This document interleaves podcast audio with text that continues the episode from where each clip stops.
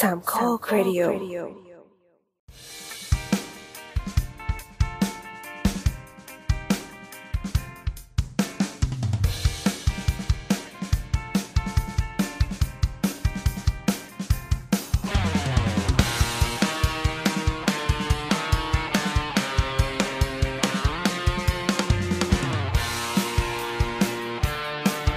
สวัสดีครับ สวัสดีครับ นี่คือรายการสาวสาวสาวอีเที่ยวอะไรก็ไม่รู้จำไม่ได้สองร้อยสิบสามโอ้หลังจากไม่ว่า EP เปิดที่แล้วรายการก็คือสองร้อยสิบสองแล้วก็เราอัดตอนสองทุ่มสามครับทุ่มสิบสองแล้วก็มีคนไปแทงเลขสิบสองสิบสองนะก็แสดงความเสียใจด้วยนะคะ คุณไม่ถูก มีคนแทงตามด้วยเหรอวะมีก็มีคนมาโพสต์ไงในกลุ่มอะในกลุ่มเฟซบุ๊กเราอะ แย่จัง อยากจะเป็นแม่น้ำหนึ่ง แย่จัง วันนี้วันที่สามนะคะเป็นวันศุกร์ครับ แล้วก็ได้อัดเสร็จแล้วออกเลยครับในวันเสาร์ใช่ที่ครับสี่นะครับ ครับ บอกไว้นิดนึงว่าเรามีโบนัสแท็กช่วงท้ายนะครับ ถ้าเกิดว่าใครฟังเร็วก็จะได้อัปเดตสถานการณ์บ้านเมืองกันบายโบแต่นเราแต่เราบอกอย่างนี้เขาก็ไม่ฟังไปเรื่อยๆสิเขาก็จะเลื่อนไปเลย ก็แต่เขาข้าไม่มรู้ไปเลยไงว่าตรงไหน จริงๆเราต้องไม่บอกเขาจะได้แบบงั้นเป็นรางวัลแก่คนเอางี้ไหมเดี๋ยวโบนัสแท็กเราจะแทรกไว้ตรงประมาณนาทีที่สามสิบถึงหนึ่งชั่วโมงอะไรเงี้ยอยู่ๆก็แทรกแทรกโฆษณาซึ่งไม่ได้เกี่ยวอะไรกับเนื้อหาหลัก ซึ่งคือไม่จริงเพราะว่าจะเป็นเสียงกรีดน้ำมาใส่แทนโอ้โหไม่ต้องคลิกเบรกขนาดนี้ด้วยเหรอวะเออยังไงครับแนะนำตัวกันดีกว่า ครับ สวัสดีครับนี่แอนแอดค่ะอันค่ะ ตัวครับโบทครับห้าคน จ้าวันนี้เป็นอีพีที่น้ำนะครับ ได้สัญญิงสัญญากันไว้ ว่าเราจะตั้งใจทำแล้วก็แล้วก็ตั้งใจจะนำข้อมูลมาเสนอ ตั้งแต่อาทิตย์ที่แล้ว ไม่มันเป็นความรู้สึกผิดของฉันเว้ยเพราะว่าช่วงหลาย ๆ EP ตั้งแต่ตั้งแต่ปีนี้มา คือพี่โอทำงานหนักมาก พวกเราใช้เราพวกเราใช้บุคลากรชราเยอะมากนะ โอ๊ตมึงยังไม่ได้ทำเลยนะ มึงยังไม่เคยเล่นเออโควต้าของปีนี้เลย ได้ได้ได้ได้เดี๋ยวเดี๋ยวเดี๋ยวไปเก็บเกี่ยวข้อมูลกันเขาเรียกว่าผู้สูงอายุไม่ใช่บุคลากรชราเอาละขอโทษเราเรียกคำไม่ถูกโอเคผู้สูงมันเป็นอายุแบบ the inter ไงเราต้องแบบอืมดังนั้นเดี๋ยวโบสก็จะมา reboot EP media อีกครั้งหนึ่ง ใช่ เป็น media สามอะไรวะเนี่ยเออซึ่งซึ่งซึ่งพอ ไอ้หัวข้อเนี้ย ก็คือมันเป็นจริง ๆ มันเป็น topic ที่ถ้าพูดถึงสถาปัตย์อะเราจะคิดถึงเรื่องนี้ด้วยซ้ำมันเป็น material หนึ่งในในงานถาปัตย์ใช่ จริง ๆ EP นี้เราคุยกันมานานแล้วแต่คือไม่ยอมทำเพราะไม่มีสปอนเซอร์สักทีใช่ เพราะว่าเรากันหัวข้อไว้เป็นสปอนเซอร์ จนวันหนึ่งเราบอกว่า ไม่มีมุกแล้วว่ามึงเออนั่นแหละครับ อะมา ก็คือเรื่องของกระเบื้อง กระเบื้อง เบื้องเบื้องครับเบื้องเบื้องเบื้องก็คือกระเบื้องถ้าจริงๆมันเราก็คุยกันเป็นว่าสิ่งนี้เป็นแมทเทียลที่เอ่อผู้ใช้งานจะเห็นเป็นกลุ่มแรก ก็คือเจ้าของบ้านเนี่ย จะรู้สึกว่าจะทัชกับความงามของกระเบื้องได้มากที่สุดเขาเขาจะรู้สึกกับสิ่งนี้ได้ตั้งแต่ณวันที่เราบอกว่าเอ่อ พี่คะไปเลือกกระเบื้องได้เลยค่ะสำหรับห้องนี้ห้องนี้อืมมันจะเป็นสิ่งที่เขารู้สึกว่าสิ่งนี้แหละ คือเขามีส่วนร่วมมากที่สุด อ๋อกระเบื้องนี่คือกระเบื้องปูพื้นปูผนังอย่างนี้เลยอย่างนี้ใช่ไหมใช่ตอนแรกเราคิดว่ากระกระเบื้องกระเบื้องมุงหลังคา กระเบื้องมุงหลังคาก็เกี่ยวอ๋อเหรอเหรอเหรอเอายังไงอืมก็คือไอเดียเนี้ยก็มาตอนที่ตัวเล่าเรื่องที่ไปบ้านของคนคนหนึ่งแล้วก็หาบ้านเขาใช่ไหม เสร็จแล้วก็ไปเจอบ้านหลังหนึ่งที่ใช้กระเบื้องอะ ปูเป็นผนังข้างนอกบ้านอะ เป็นกำแพงกำแพงครับไม่ใช่กำกำแพแพงงรั้วจ้ะกำแพงรั้วแล้วก็ผนังนอกบ้าคืนอด้วย คือมันจะมีเอ่อตอนตอนแรกอะ คือเราไปติดติดตั้งงานที่บ้านลูกค้าใช่ไหมก็ ลูกค้าส่งส่งภาพมาก็เห็นบ้านข้างๆอะเป็นบ้านที่กำกำแพงอะ เป็นกระเบื้อง แล้วก็ทีนี้เราก็คิดว่าเอ้ยเป็นบ้านหลังหนึ่ง ที่อยู่บนถนนนาคนิวาสมั้งครับอืมเออแต่ปรากฏว่าไม่ใช่บ้านหลังเนี้ยเป็นอีกบ้านหนึ่งที่เข้าซอยไปจากนาคนิวาสเหมือนกันเออซึ่งบ้านหลังเนี้ยยิ่งกว่าบ้านที่อยู่ติดถนนใหญ่ก็คือก็เออผนังเป็นกับกำแพงเป็นกระเบื้องแล้ว ผนังบ้านเป็นกระเบื้องด้วยนะฮะอืมถ้าใครนึกไม่ออกก็นึกว่าอยู่ในสระว่ายน้ำนะครับ คือต้องนึกภาพว่า ผิวกระเบื้องมันจะเป็นมันๆใช่ไหมมันจะต่างจากผนังปูนที่เป็นผนังรั้วปกติอะที่มันจะด้านๆ อันนี้คือเมาเงาแวบรถยนต์ผ่านไฟเฟยสาดปั๊บมันจะสะท้อนกลับไปด้วยอะไรอย่างนี้เลยเขาเรียกว่ากระเบื้องโมเสกปะโนไม่ใช่โมเสกไม่ใช่เป็นไม่ใช่จานเออสีฟ้าจากดีดีเลยเดี๋ยวน้ำจะได้เล่าเรื่องกระเบื้องโมเสกให้ฟังอย่างละเอียดจริงๆสามน่าชั่วโมจะงเคยผ่านนะบ้านหลังเนี้ยเนี่ยต้องใช่ไปใช่คือกระเบื้องกระเบื้องโมเสกก็คือกระเบื้องที่ไป เอาแม่ทัพมาเคาะแหวกน้เออพาชาวยิวกลับสู่ดินแดนคานาอันำใช่เราเข้าใจว่ากระเบื้องชิ้นเล็กๆแบบสองเซนคูณสองเซนคือกระเบื้องโมเสกอะอะถูกแล้วถูกแล้วอันนั้นเน็ตเข้าใจถูกแล้วแหละเอ้าทำไมถึงเข้าใจถูกได้วะเอาแล้วอันนี้ไม่ถูกอะอันนี้ในในรูปที่ให้มามันเหมือนกระเบื้องโมเสกเหรอแต่ที่ตัวบอกนี่คือเป็นใหญ่ๆเลยเป็นกระเบื้องเหมือนใหญ่ๆเลยหมายถึงเป็นบ้ากระเบื้องบ้านแข็งที่เราพูดถึงอะเออเออเหมือนกระเบื้องขับขับที่ผ่าแปะตรงผนังผนังร้านอาหารตามสั่งอะ เออถนนหน้านิวาสนะคะกระเบื้องสีฟ้าๆเขาจะได้ฟังจริงหรือเปล่าไม่แต่แต่ตอนนั้นนะที่เราคุยกันว่าเฮ้ยเราเราอยากทำความเข้าใจเจ้าของบ้านหรอว่าเขาคิดยังไงวะในการเอากระเบื้องมาแปะผนังข้างนอก เพราะว่าไอ้กระเบื้องผนังอะ มันมีจริงมันมันมีอยู่ในไทยเลยล่ะ แต่ว่าเราไม่ค่อยใช้ข้างนอกเพราะว่าด้วยตัววัสดุกระเบื้องเนี่ย มันไม่ค่อยซับน้ำแล้วก็ทำความสะอาดง่ายใช่ไหมมันก็จะเหมาะกับพวกห้องที่มันต้องทำ เช็ดล้างบ่อยๆอย่างพวกห้องน้ำห้องน้ำห้องครัวเออสระว่ายน้ำระเบียงพวกเนี้ย แต่ว่าเราไม่เห็นคนที่แบบในไทยอะ ที่เอามาแปะไว้ข้างนอกอะ แล้วเราก็เริ่มมานั่งคิดไว้ว่าทำไมเราถึงคิดว่าเขาเขาจะต้องเอามาแปะข้างนอกอะไรอย่างเงี้ยเฮ้ยเฮ้ยเจ๋งว่ะไม่มันมันมีมันมีมันมีมันแล้วแต่อย่างอย่างกูก็เคยทำอ้าวแต่เราขอเห็นต่างเราว่ามันก็ไม่ได้ไม่สวยอะอ่าฮะมัน เออ มันคือมันไม่ได้แย่ขนาดนั้น คือให้เราเลือกทำกับบ้านเราไหมไม่เอา แต่แต่แต่สำหรับเราเราว่ามันไม่แย่นึกออกปะเออ แล้วถ้ามันอยู่ติดกันหลาย ๆ หลัง แล้วเป็นแบบพาสเทลคนละสีมันก็คงน่ารักดี อืมต้องมองจากไกลๆนิดนึงอืม เราจะไม่เราว่าเห็นส่วนหนึ่งอืมมันก็เป็นเรื่องของดีไซน์ด้วยว่า เออกระเบื้องมันก็มีลายอะมันก็เหมือนแมทเทียลต่างๆ ที่พอมันมีลายที่เป็นของตัวเองมากๆแล้วอะการที่จะทำให้ดีไซน์ต่อบ้านหลังนั้นนะมันเด่นหรือว่ามันรวมกันแล้วมันออกมาแย่แบบดูจัดจนจนไม่รู้สึกว่ามันสวยอะ มันก็มีอะไรเงี้ย แต่ว่าอย่างบ้านเอ่อยกตัวอย่างบ้านหลังนั้นก็คืออย่างเอ่ออมรั้วเขาอะคือจริงๆเขาใช้ลายเป็นสีพื้น เป็นสีพื้นแต่ว่าลายมันก็จะเป็นลายนิดหน่อย แต่ว่าเวลามองจากระยะไกลมันจะไม่เห็นลาย ไม่ใช่เป็นลายที่มีดีเทลอะไรเป็นลายฟ้าแล้วก็มีสีแซมซึ่งอะไรอะโอเค อันนั้นก็คือที่มาที่ทำให้น้ำรู้สึกว่า เอาวะไหนๆก็ไหนๆแล้วลองลงไปถึงต้นตอของได้การมีกระเบื้องขึ้นมาในโลกอะไรอย่างเงี้ยเลยปะใช่ไม่เราก็คือตอนนั้นที่คุยกันว่าทำไมเขาทำแล้วเราก็เดาว่า เจ้าของบ้านแม่งเป็นคนจีนแน่เลย เพราะว่าพวกคนเยี่ยมเชื้อครับสายจีนอะเขาชอบเอากระเบื้องมาทำผนัง แต่อ่าว่าบ้านที่จีนไม่ได้เป็นกระเบื้องที่ผนังไม่ได้ใช้กระเบื้องเป็น material เนี่ยส่วนหนึ่งเป็นเพราะว่ากระเบื้องเนี่ยพอพอมันผ่านการเคลือบหรือว่าปิดรูแล้วเนี่ยมันมันเย็นแล้วจีนเนี่ยมันจะมีภูมิภาคที่อากาศเย็น ไอ้ material ชนิดเนี้ยก็ไม่เหมาะสำหรับการทำที่อยู่อาศัยสักเท่าไหร่ อืม แต่ว่าในไทยอะมันมีกลุ่มของคนจีนพ้นทะเลที่พอย้ายมาในไทยแล้วเขาก็ใช้กระเบื้องอะในการตกแต่งบ้านอืม เราก็เลยติดภาพความรู้สึกว่า เออ ถ้าเกิดเราเจอบ้านที่เอากระเบื้องมาติดเป็นกรุเป็นผนังบ้านภายนอกต้องเป็นคนจีนเราเรามีความรู้สึกอย่างนี้ตลอดพอทีเนี้ยเราก็เลย เราก็เลยมาถามตัวเองว่า แล้วทำไมเราถึงคิดว่าต้องเป็นคนจีนเออ เราก็เลยลองถอยศึกษาถอยไปเรื่อยๆว่าอะเรากระเบื้องมันมาจากไทย เข้าไทยมาเมื่อไหร่ แล้วทำไมถึงต้องเป็นคนจีนแล้วถ้าย้อนกลับไปอีกไปไกลๆ ใครเป็นประเทศแรกที่ทำกระเบื้องนี่อืมเข้าเข้าหมวดเลยเนาะอืมครับทุกทุกคน ก็คือทีเนี้ยเราก็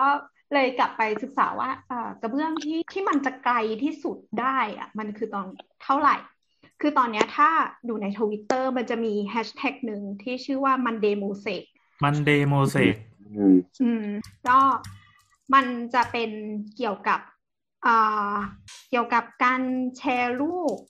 โมเสกต่างๆ ซึ่งส่วนใหญ่อะนะจะเป็นโมเสกที่เป็นโมเสกพื้น แล้วก็ขุดค้นพบเนี่ยส่วนใหญ่จะเป็นช่วง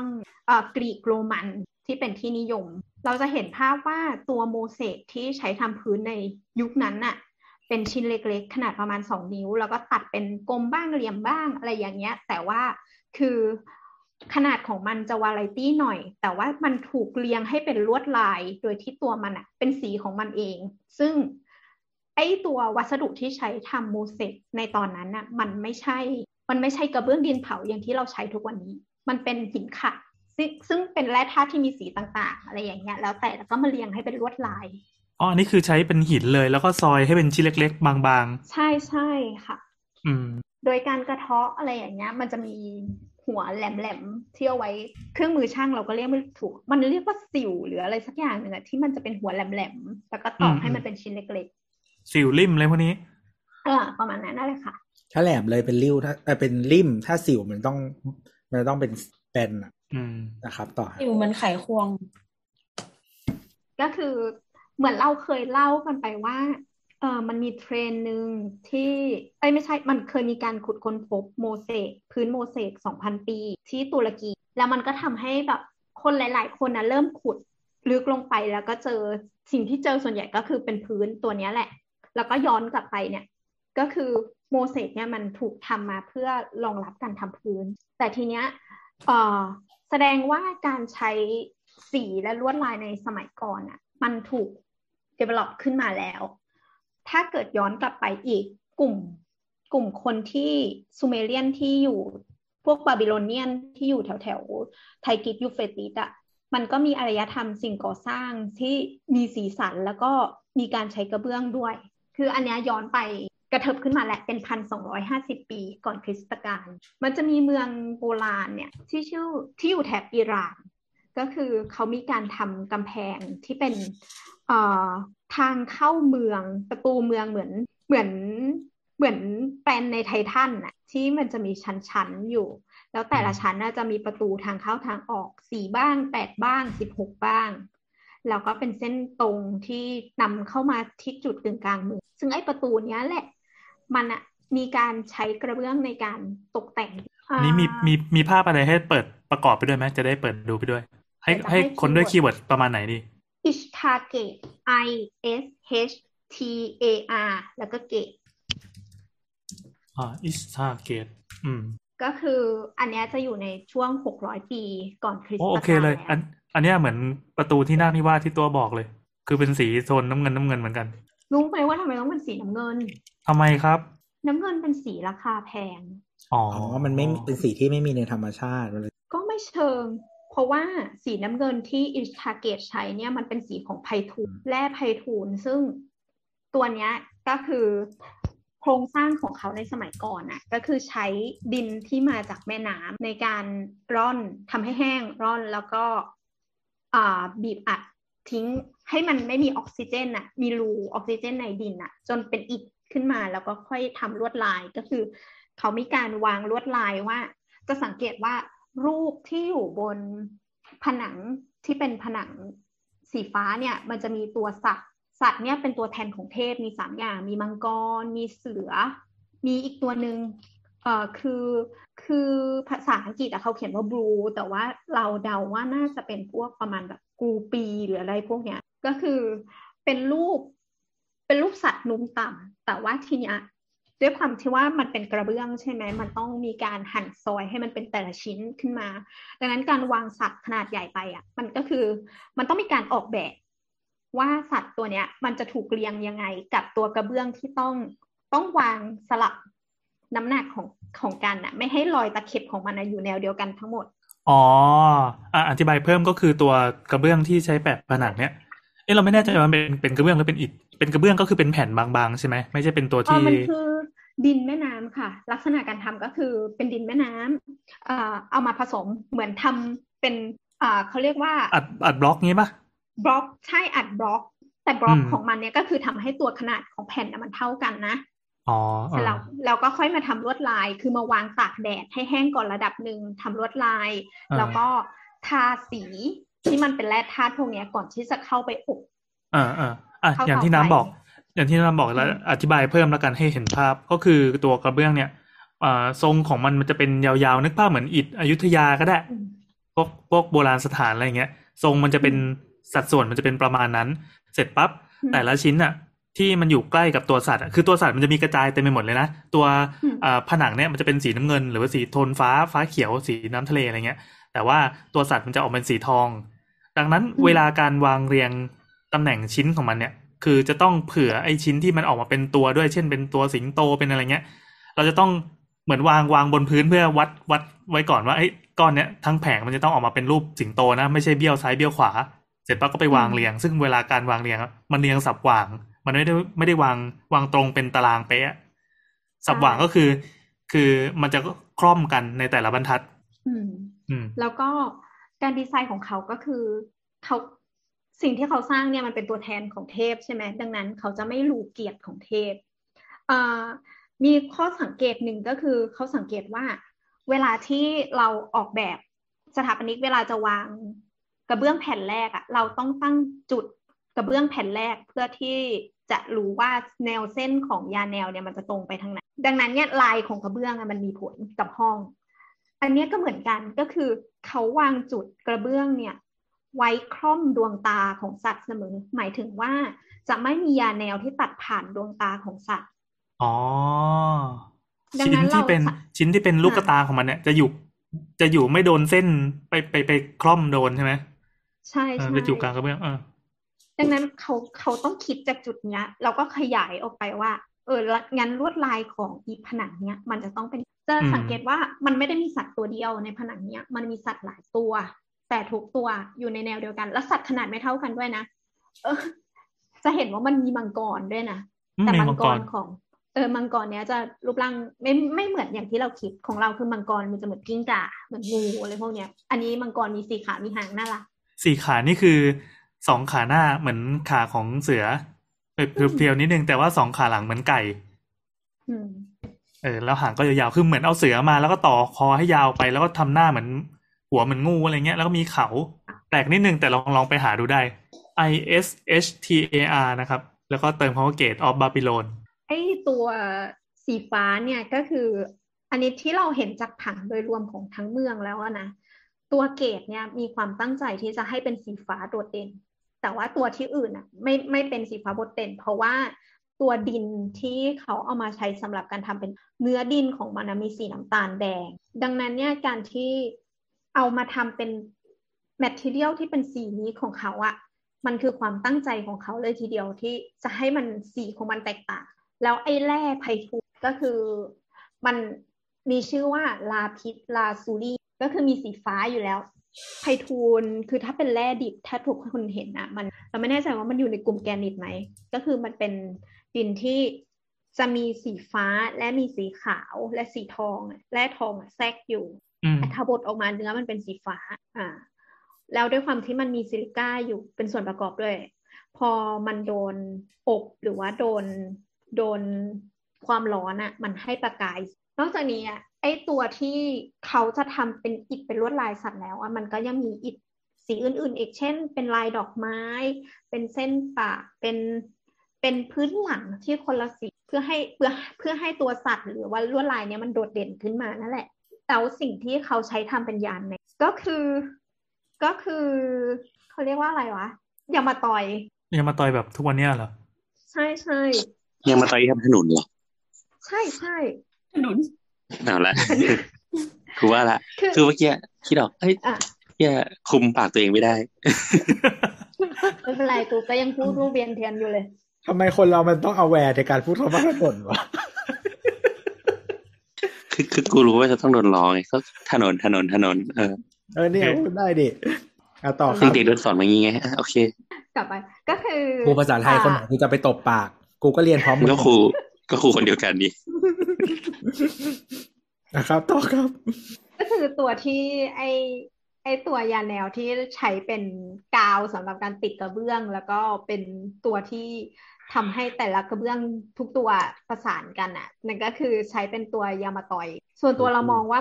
material ทั้งหมดที่ใช้กับสำหรับการทำกระเบื้องทั้งหมดเป็นของราคาแพงทั้งหมด ไม่ว่าจะเป็นตัวไพทูลที่มาใช้เป็นฟ้าเอ่อหรือว่า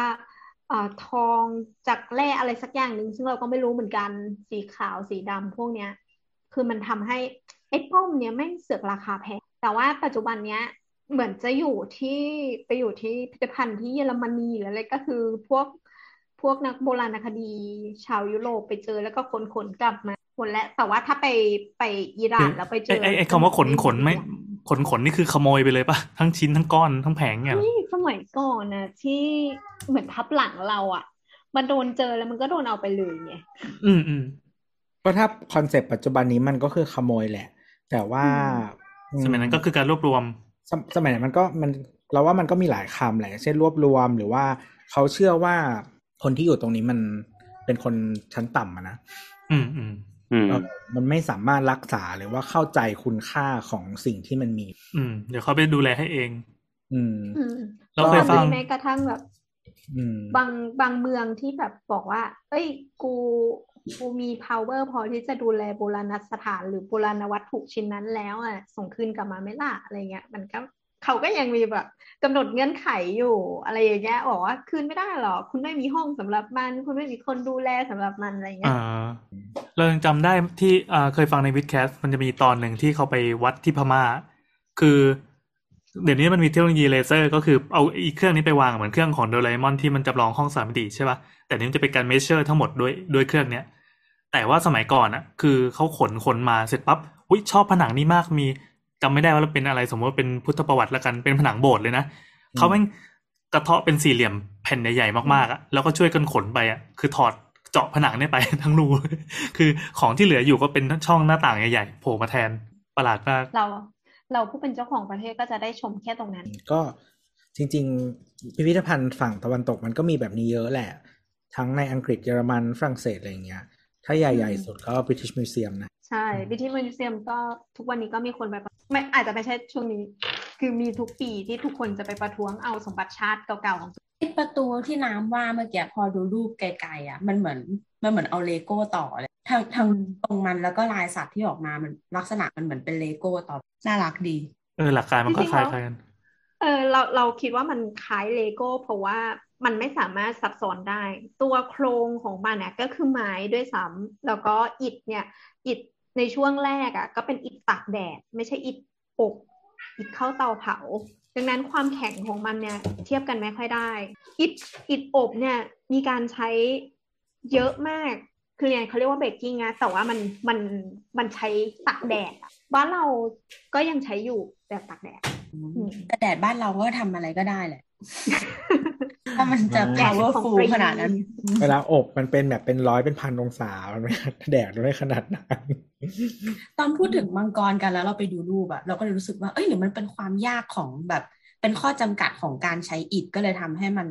หน้าตาได้แบบนี้ แต่พอแต่มังกรแต่ละที่ไม่เหมือนกันข้างๆไปดูสิงโตเอ้าสิงโตมึงก็เหมือนนี่ใช่ไหมเราก็รู้สึกว่าเออมังกรสิงโตโคตรเหมือนไม่เลยเหมือนกันหมดเลยใช่มังกรแต่ละวัฒนธรรมมันไม่เหมือนกันไงก็ เออแบบคือบ้านจริงๆบ้านเราจะคล้ายมังกรจีนใช่ไหมบ้านเรามังกรบ้านเราคือพญานาคใช่ไหมอันนี้เป็นลายเซ็นของศิลปินเขาเปล่าแต่ว่าฝั่งตะวันตกมันก็จะเป็นมังกรอีกเว้ยแต่แต่นี่เราฉีรู้กไปสึอีกกว่า มังกรของบาบิโลเนียนอะ มันเหมือนแล้มัวว่าเหมืกอนรกิเลนแถบเออมันเหมือนครับพวกเซิร์ฟเฟนของของเม็กซิโกของแอฟเราเรารู้สึกอะทำอะจบแล้วจบแล้วจบแล้วอะไรทำโรดาน ก็คือจุดสูงสุดของเขาก็คือทำแค่ตรงนั้นนั่นแหละ มันก็ไม่ได้เป็นค่านิยมที่แพร่หลายเพราะว่าหนึ่งก็คือ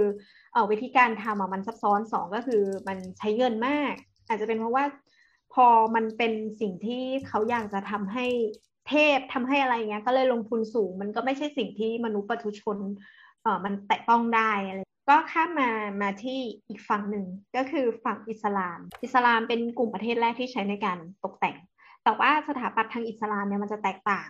จากที่เรารู้จักก็คือ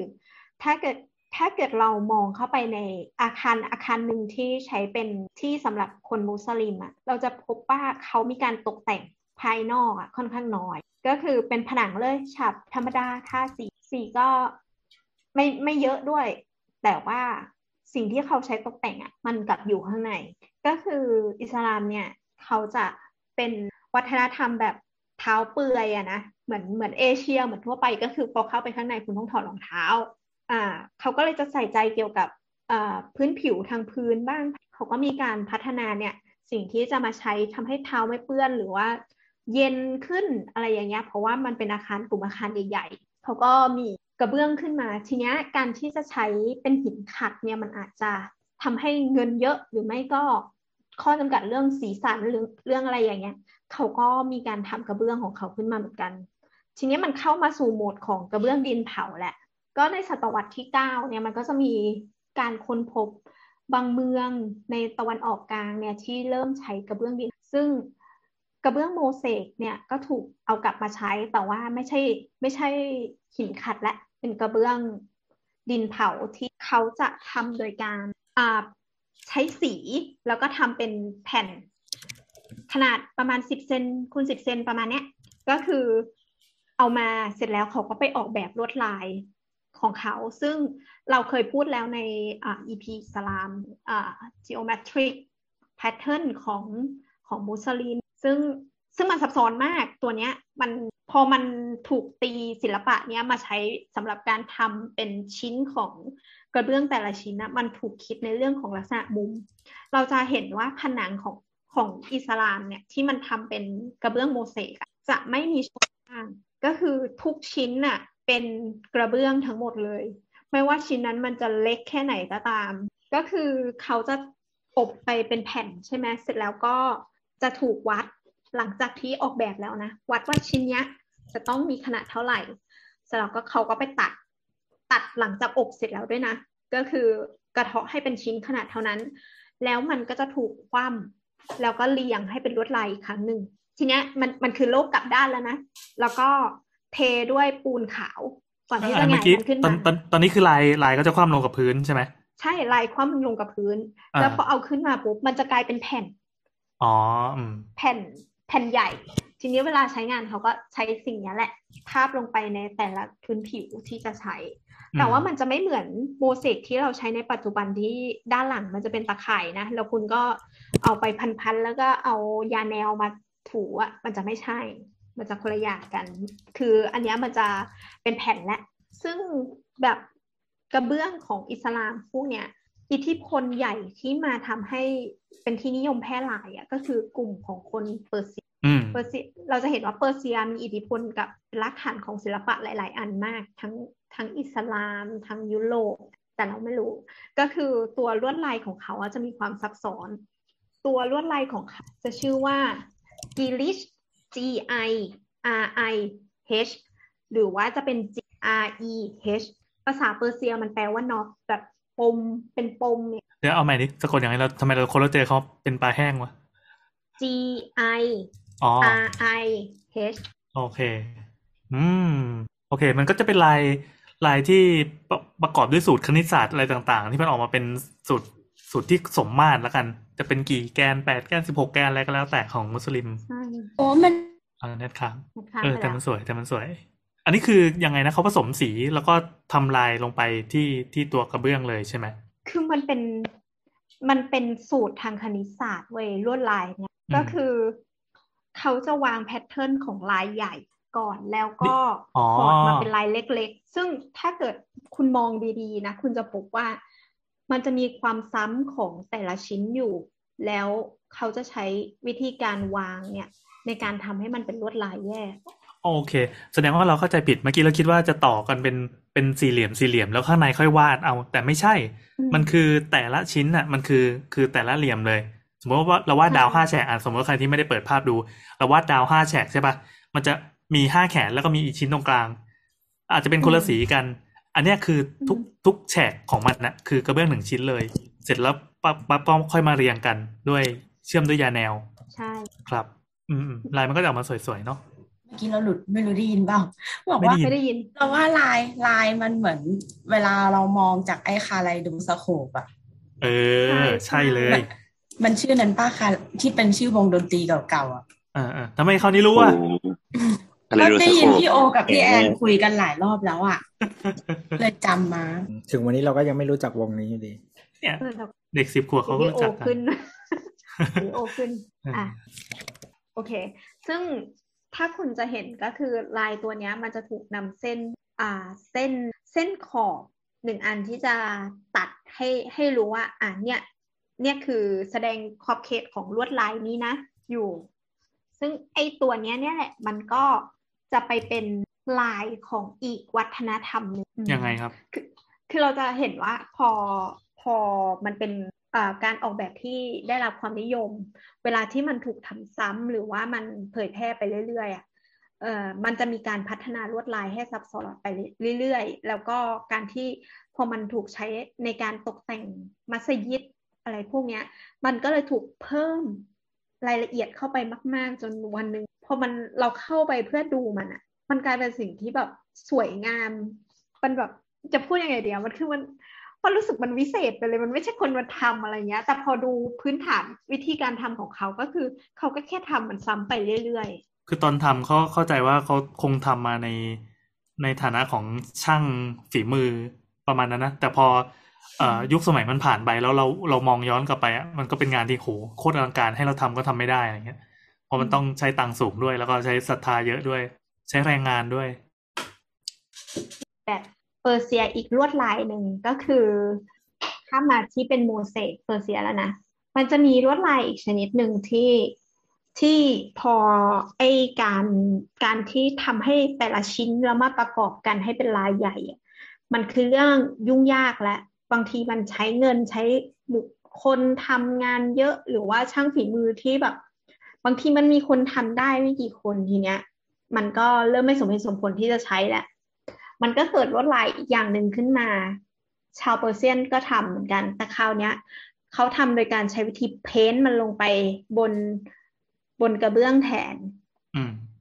ก็คือกระเบื้องที่มันเป็นแผ่นมาแล้วเนี่ย เขาก็จะใช้วิธีการวาดมันลงไปพอวาดปุ๊บเสร็จแล้ววาดตอนเนี้ยก็คือยังไม่ได้ไปอบนะ มันเป็นแค่กระเบื้องที่ตากแดดจนแห้ง ก็คือดินตากแดดจนแห้งจนเป็นแผ่นแล้ว แล้วก็ลงสี เสร็จแล้วก็ค่อยเอาไปเข้าเตา พอออกมาปุ๊บอะไอตัวสีที่คือสีที่ใช้กับการลงสีในกระเบื้องอะมันไม่ใช่สีจากพืช มันเป็นสีจากแร่ธาตุของดินและหิน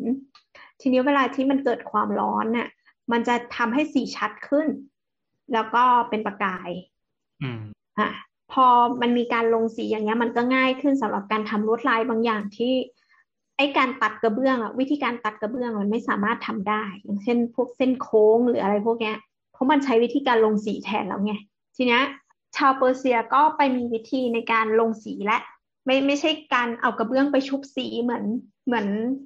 เหมือนกลุ่มอิสลามในแถบอิหร่านทำก็คือใช้วิธีการลงสี แล้วมันก็ดันเกิดวิธีการอีกวิธีการหนึ่งซึ่งวิธีการเนี้ยมันกลับไปแพร่หลายที่ ยุโรปแทน มันชื่อว่าวิธีการมายอริก้ามาจอริก้าแปลว่าอะไรครับอ่ามันไม่มีคำแปลมาจอริกาเหรอ ในยุโรป มายอร์กาแบบใช่ใช่มันคือเกาะมายอร์กาคือคือเออคิดถึงว่าได้เป็นมายอร์กาแบบหมายถึงว่าก็ใช้เส้นทางเดินเรืออะไรอย่างเงี้ยครับอืมไม่ใช่ มายอร์กามันคือเกาะเกาะในสเปน ใช่ไหมเมืองในสเปแต่นว่าใช่ ใช่แต่ว่า ที่มันเขาอิทธิใช้พลอิสชื่อลาเนี่ยมปะมันเป็นเมืองที่เป็นอิทธิใช่พลคือคือตรงมันตรงแถติวดแถวไปตรงแถวแถวตรงติ่งตรงสเปนตรงนั้นนะฝั่งตรงข้ามของมันคือโมร็อกโกอืมเราอย่าคิดพูดว่าถึงมันมีความเป็นไปได้ที่จะมีอารยธรรมที่ส่งต่อกันตรงข้ามสมุทรตรงนั้น ไม่ใช่ไม่ใช่เมื่อก่อนคนอิสลามเขามายึดครองแถบนั้น อ่าใช่ใช่ใช่ใช่เขาก็เลยสร้างมัสคาร่าขึ้นมานะเอาไว้ปัดปัดแก้มปัดหน้าอย่างเงี้ยไม่หรมีอใครเก็ตมุกมัสคาร่า เครื่องสำอางมาจอริก้ามาจอก้าโอเค ก็คืออ๋อมายถึองร์ว่าเนี่ยมันก็ถึงเดี๋ยวแป๊บนึงถึงว่าเราค้นมาเจอริก้าแล้วก็ค้นสยามอะคือมันออกมาเป็นเขาเบนจรงค์คู่กับเครื่องสำอางจำนวนมาก แล้วให้มันเกี่ยวอะไรกันวะอ๋อจริงๆแล้วมายอร์ก้ามันเป็นเทคนิคก็คือ มันคือการเอากสัระงคเบื้โลองกปะคล้ายๆคล้ายๆวิธีของสังคโลกเลยอ่าทุกวันเนี้ยมันยังมีวิธีนี้นี่มันดูเหมือนลายสุดฮิตห้องน้ำโรงเรียนอะลายอะไรวะ ไอ้ลาย majolica พอ search คำว่า majolica tile tile ที่แปลว่ากระเบื้องอะแล้วมันก็ขึ้นมาเป็นลายสุดฮิตของห้องน้ำโรงเรียน ก็คือมายอร์ก้าโรงมัเรีนยนอื่นมันไม่ลายนี้กันหรอมันเหมาะสำหรับการทำกระเบื้องห้องน้ำจริงๆนะแต่ถ้าเห็นที่มันเป็นลายใบเถาอะไรที่ซับซ้อนเนี่ยส่วนใหญ่จะเป็นช่วงลายที่ไปยุโรปแล้ว อืมอืมก็คือ มายอร์ก้าเนี่ยมันเป็นเทคนิคก็คืออย่างที่เราบอกเมื่อกี้อ่าคน Persian เอาไปลงสีแล้วค่อยไปเข้าเตาเผา แล้วสีมันจะเป็นแบบวิบวาวขึ้นมาอะไรอย่างเงี้ย แต่มายอร์ก้าก็คือเอากระเบื้องไปทาตัวสีขาว สีขาวเนี่ยมันจะเป็นเราไม่แน่ใจว่ามันเป็นอะไรนะมันคือมันมีลักษณะคล้ายๆสีพื้นอะสีรองพื้นอะเออลองพื้นแล้วไปก่อน เออ ไป แล้วก็ไปอบรอบหนึ่ง ซึ่งการทำแบบเนี้ย มันทำให้รูพุนที่อยู่หน้ากระเบื้องอะ มันถูกปิดแล้วรอบหนึ่ง ดังนั้นการลงสีที่มาทีหลังหลังจากที่เกิดการอบไปแล้วอะ มันทำให้ตัวพิกเมนต์ของสีน่ะ มันเกาะได้มากขึ้นกว่าเดิม แล้วก็สีสดใส แล้วก็ค่อยเข้าไปอบอีกรอบหนึ่ง ดังนั้นมันเป็นการอบสองรอบ อืม อืม ก็คือวิธีเนี้ยเป็นที่นิยมมาก แล้วเพราะว่ามันทำให้เอ่อลวดลายมันเยอะขึ้น สีสวยขึ้น อันนี้ถ้าใครนึกภาพไม่ออกก็ให้นึกถึงเอ่อเวลาเขาบอกว่ากระเบื้องสไตล์อิตาลีอะไรเงี้ย มันจะเป็นเอ่อดูดูย้อนยุคย้อนยุคโบราณโบราณตามบ้านเก่าๆของของประเทศไทยอะเพราะเมื่อก่อนเราจะนำเข้าพวกกระเบื้องเนี่ยมาจากอิตาลีกัน สไตล์ก็ใช่จะเป็นอย่างเงี้ยใช่มันมันไปดังที่อิตาลีอืมมายอร์กาจนทุกคนคิดว่ามายอร์กาคือคือกระเบื้องของอิตาลีแต่ก็ซึ่งจริงๆมันก็โซนไใช่โซนนั้นปะ เออมันก็คือโซนโซนนั้น มันไม่ได้ใกล้กันขนาดนั้นอะมันอยู่คนละมันไม่ได้ใกล้กันคาบคือมันต้องผ่านอ่าวก่อน อืมเราเรามีคำถามยังไงครับ แต่ว่าในยุคปัจจุบันเวลาเราเห็นกระเบื้องขายอย่างเงี้ย ในในร้านพวกร้านขายของบ้านๆอะ คือมันไม่ได้ผลิตวิธีนี้แล้ว มันแค่เอาลายเขามาเฉยๆใช่ปะเดี๋ยวน้ำจะเล่าไหมจะได้จะได้ยังไม่สปอยยังไงนะเดี๋ยวน้ำจะเล่าเรื่องนี้ไหมว่าเรื่องเรื่องเทคโนโลยีการผลิตกระเบื้องของปัจจุบันอะ หมายหมายถึถึงงก็ได้ ที่เล่ามาทั้งหมดเมื่อกี้เนี้ยมันจะรู้สึกว่าคือนอกจากเทคนิคการผลิตหรืออะไรอะมันทำให้ลายที่ว่ามาแต่ละแบบอะมีสีเฉพาะของตัวเองลายเฉพาะของตัวเอง ซึ่งเราอะใช่ขายมาจนถึงปัจจุบัน แต่ไอ้ที่ขายในปัจจุบันอะ วิธีผลิตอะมันเหมือนกันไปหมดแล้วป่ะมันไม่ได้อิงเมื่อกี้ที่เล่ามาหรือเปล่า เอามาแค่ลายเขาหรือเปล่าเออโอ้อันนี้คืองั้นคำข้าถามมไปยุโรปเลยก็ได้ เพราะว่า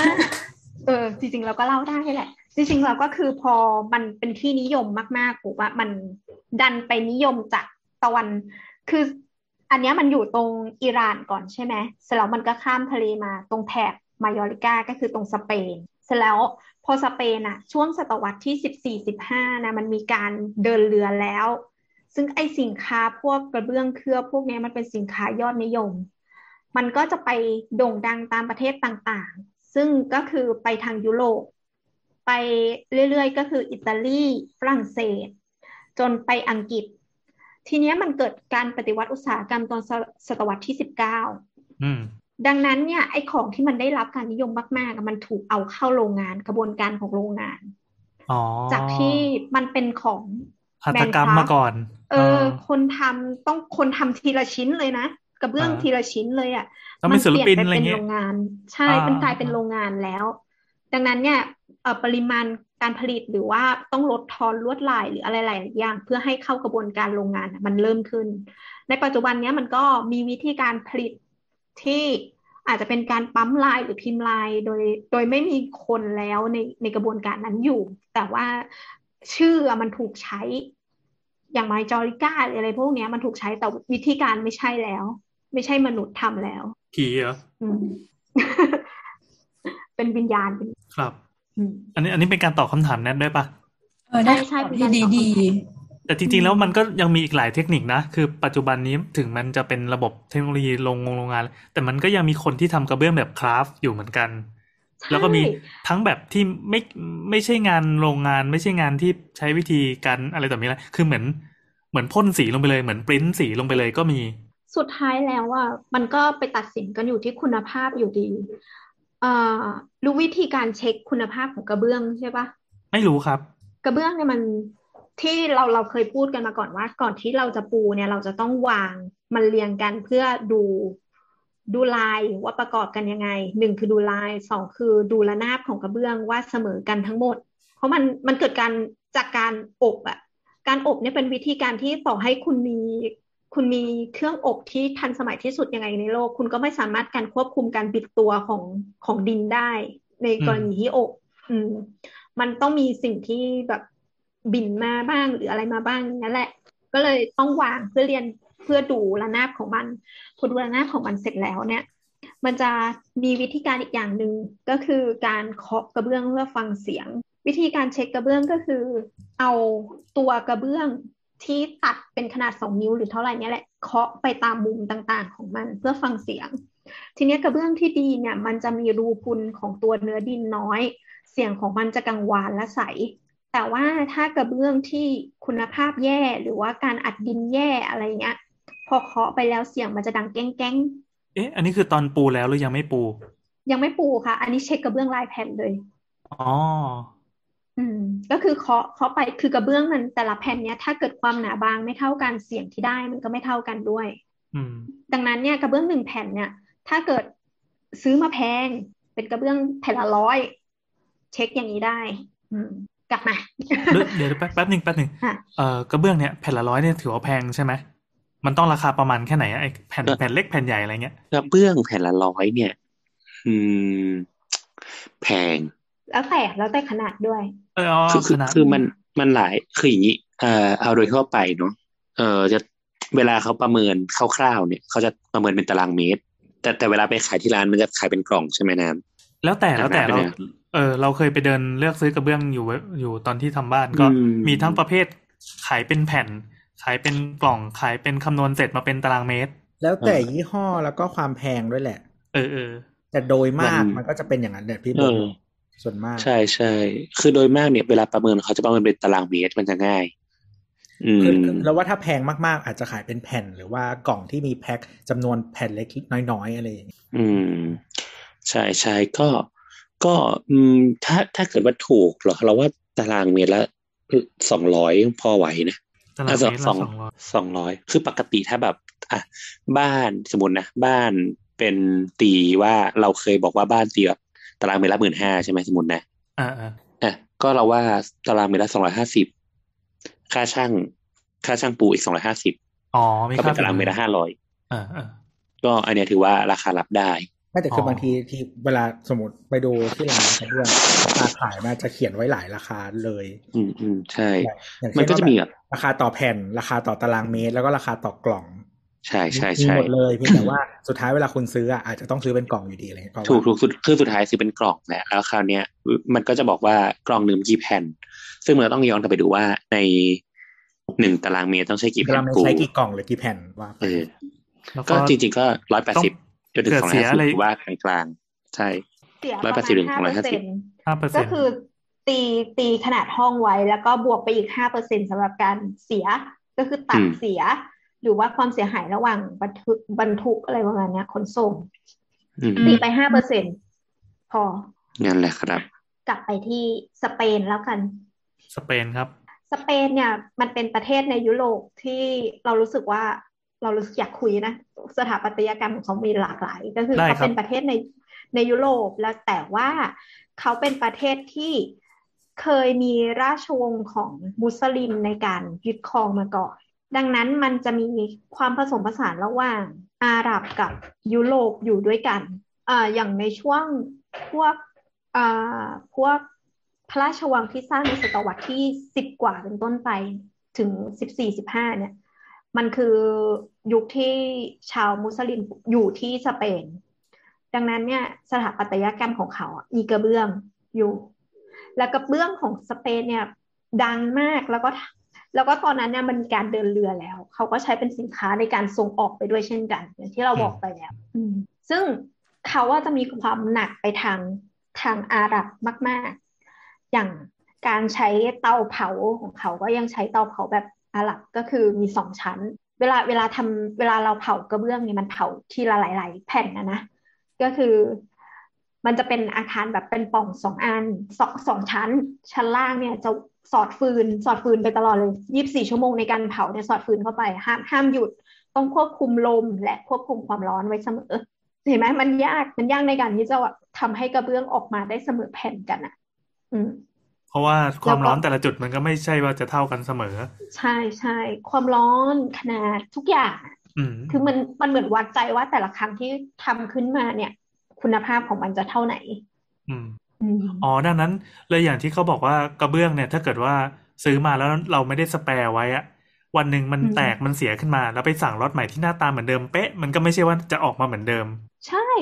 เพราะว่าสีมันเกิดจากการผสมของแร่ธาตุอืม อืม แล้วแล้วเราไม่ไม่มีทางรู้ว่าสิ่งเนี้ยมันจะ มันมันจะได้สีประมาณไหนอะมันมันมีความเป็นไปได้ที่ต่อให้คุณใช้พิกเมนต์เท่ากันปริมาณเท่ากันทุกอย่าง แล้วเผาออกมาแม่งออกมาคนละสีเออเอออืม ก็ยังมีความเป็นไปได้ ครับ ก็คือสเปนเนี่ยเขาจะมีลวดลายของเขาเนี่ยที่เป็นเอกลักษณ์เหมือนกัน เขาจะมีเมืองเมืองหนึ่งที่โด่งดังมากชื่อว่าเซบียา S L I แล้วก็ V E เซบียาใช่ปะวะเออ ใช่ใช่เซบียา อืมเซสบีเปยานมันอเนี่อยกวีเป็นบีใช่ไหมเซบียาเออใช่ตัวเปิดใหม่อะอ๋อตัวจะพูดเหรออ้าวบอกว่าใช่แล้ว เออมึงเห็นแค่ปากมึงขยับโอเค คือเซบียาเนี่ย เขาจะมีแม่น้ำอยู่แม่น้ำหนึ่ง ซึ่งดินตรงแม่น้ำนั้นอะเป็นดินที่เหมาะสำหรับการทำกระเบื้องมาก และทุกวันนี้ก็ยังมีคนใช้ดินจากแม่น้ำเนี้ยในการในการทำกระเบื้องอยู่ ชื่อแม่น้ำอันวาเดียลกะบีซึ่งอันเนี้ยเราคิดว่าเป็นภาษาอาหรับนะ น่าจะประมาณเนี้ย ชื่อชื่อแม่น้ำเนี่ยภาษาสเปนฉันก็ไม่แม่นเหมือนกัน ก็ภาคือษาไทยก็ไม่แม่น ไม่แม่นไม่มีภาษาไหนแม่นภาษาลเยอรมันก็ไม่แม่น ไม่แม่นด้วยขอโทษครับ ก็คือมันจะมีลายหนึ่งที่ชื่อว่า cuerda seca C R คูเอแล้วก็ D A ด้าต่อกันนะ เว้นวรรคแล้วก็ S E C A แล้วไงมันออกมาเป็นลายยังไงครับ ก็คืออืมคือเราดูแล้วมันก็เป็นลายที่ออกมาเป็นแนวสมมาตรเหมือนกันนะ แล้วก็มีเส้นโค้งเส้นตรงที่อ่าดีไซน์กราฟิกออกมาจากแนวพืชพันธุ์บ้าง พวกอ่าออร์นาเมนต์ต่างๆ คล้ายๆกับกับเมื่อกี้คล้ายๆสูตรเมื่อกี้คือคือเรายังแยกไม่ออก คือถ้าไม่ได้เอาแต่ละยุคแต่ละสมัยมานั่งเรียงกันนะนะ ความแตกต่างของมันไม่ใช่ลวดลายอ่าอ่าเออเป็นอะไรความแตกต่างของมันไม่ใช่ลวดลาย เพียงแต่ว่าความแตกต่างของมันคือวิธีการ อ๋อ ไอ้กูเอว่าซาบิยาเนี่ยเดี๋ยวมันอ่านว่าอะไรวะกูเอดาเซกากูกูเอดาเซกาเนี่ย มันแปลเป็นภาษาสเปนว่า อ่า จะแปลภาษาเป็นภาษาเชืสอกเปนทำไมวะอันนี้มันเป็นภาษาเชือกสเปนแห้งอยู่แล้ว เออมันเป็นภาษาสเปนอยู่แล้ว แปลเป็นไทยว่าเชือกแห้ง มันไม่แม่นภาษาไทยจริงด้วย อะเชื่อแน่ครับ ก็คือลายของมันเนี่ยมันจะมีขอบของของตัวลายอยู่แต่มันจะเป็นนูนต่ำเล็กๆอยู่ ซึ่งวิธีการของมันของเขาก็คือเขาเอาดินเหนียวเนี่ย มาบีบอัด อัดอ๋อแบบปั้นอะอ๋อปั้นให้มันให้มันไหลไหลไหลฟองอากาศอะจนจนมันอืมแบบดินเหนียวเนี่ยมันแน่นมากแล้วใช่ไหมแล้วเขาก็ไปกดใส่พิมพ์ พิมพ์เนี้ยจะถูกทำเป็นภาพนูนไว้อยู่ให้เป็นลวดลายอยู่พอ กดใส่พิมพ์เสร็จแล้วเขาก็เอาออกมาจากพิมพ์ แล้วก็ไปตากแดดเสร็จแล้วก็เอาไปชุบสีหรือว่าลงสี แล้วก็ค่อยลงเคลือบแล้วก็ไปอบก็จะออกมาเป็นกระเบื้องของสเปน อืม ซึ่งมันจะนูนขึ้นมานิดหนึ่งนึกภาพว่าใช่เหมือนใช่เหมือนเป็นแครกเกอร์อย่างเงี้ยใช่ไหมที่มันมีรอยนูนอ๋อพูดพูดถึงแครกเกอร์น่ารักเพราะว่าปกติแล้วเขาจะเรียกชิ้นที่ยังไม่ได้อบว่าบิสกิตๆอ๋อ น่ารักน่ารักเออ เออ เราลองก็ดูคือภาพที่เขาทำอะมันมีภาพที่เขากำลังบีบสีลงไปเนี่ย มันจะนูนขึ้นมานิดนึง มันใช่ไหมมันมันบีบสีเหมือนพวกตลาดเปิดท้ายที่อะมีโซนให้เด็กๆนั่ง แล้วก็มีสีเขียวสีแดงไม่นั่งบีบใส่ใช่ภาพใช่แล้วก็เอาไปอบออกมาเป็นชิ้น แบบแบบที่มันแผ่นดินหลายๆสีก็จะทำแบบนั้น แต่ว่า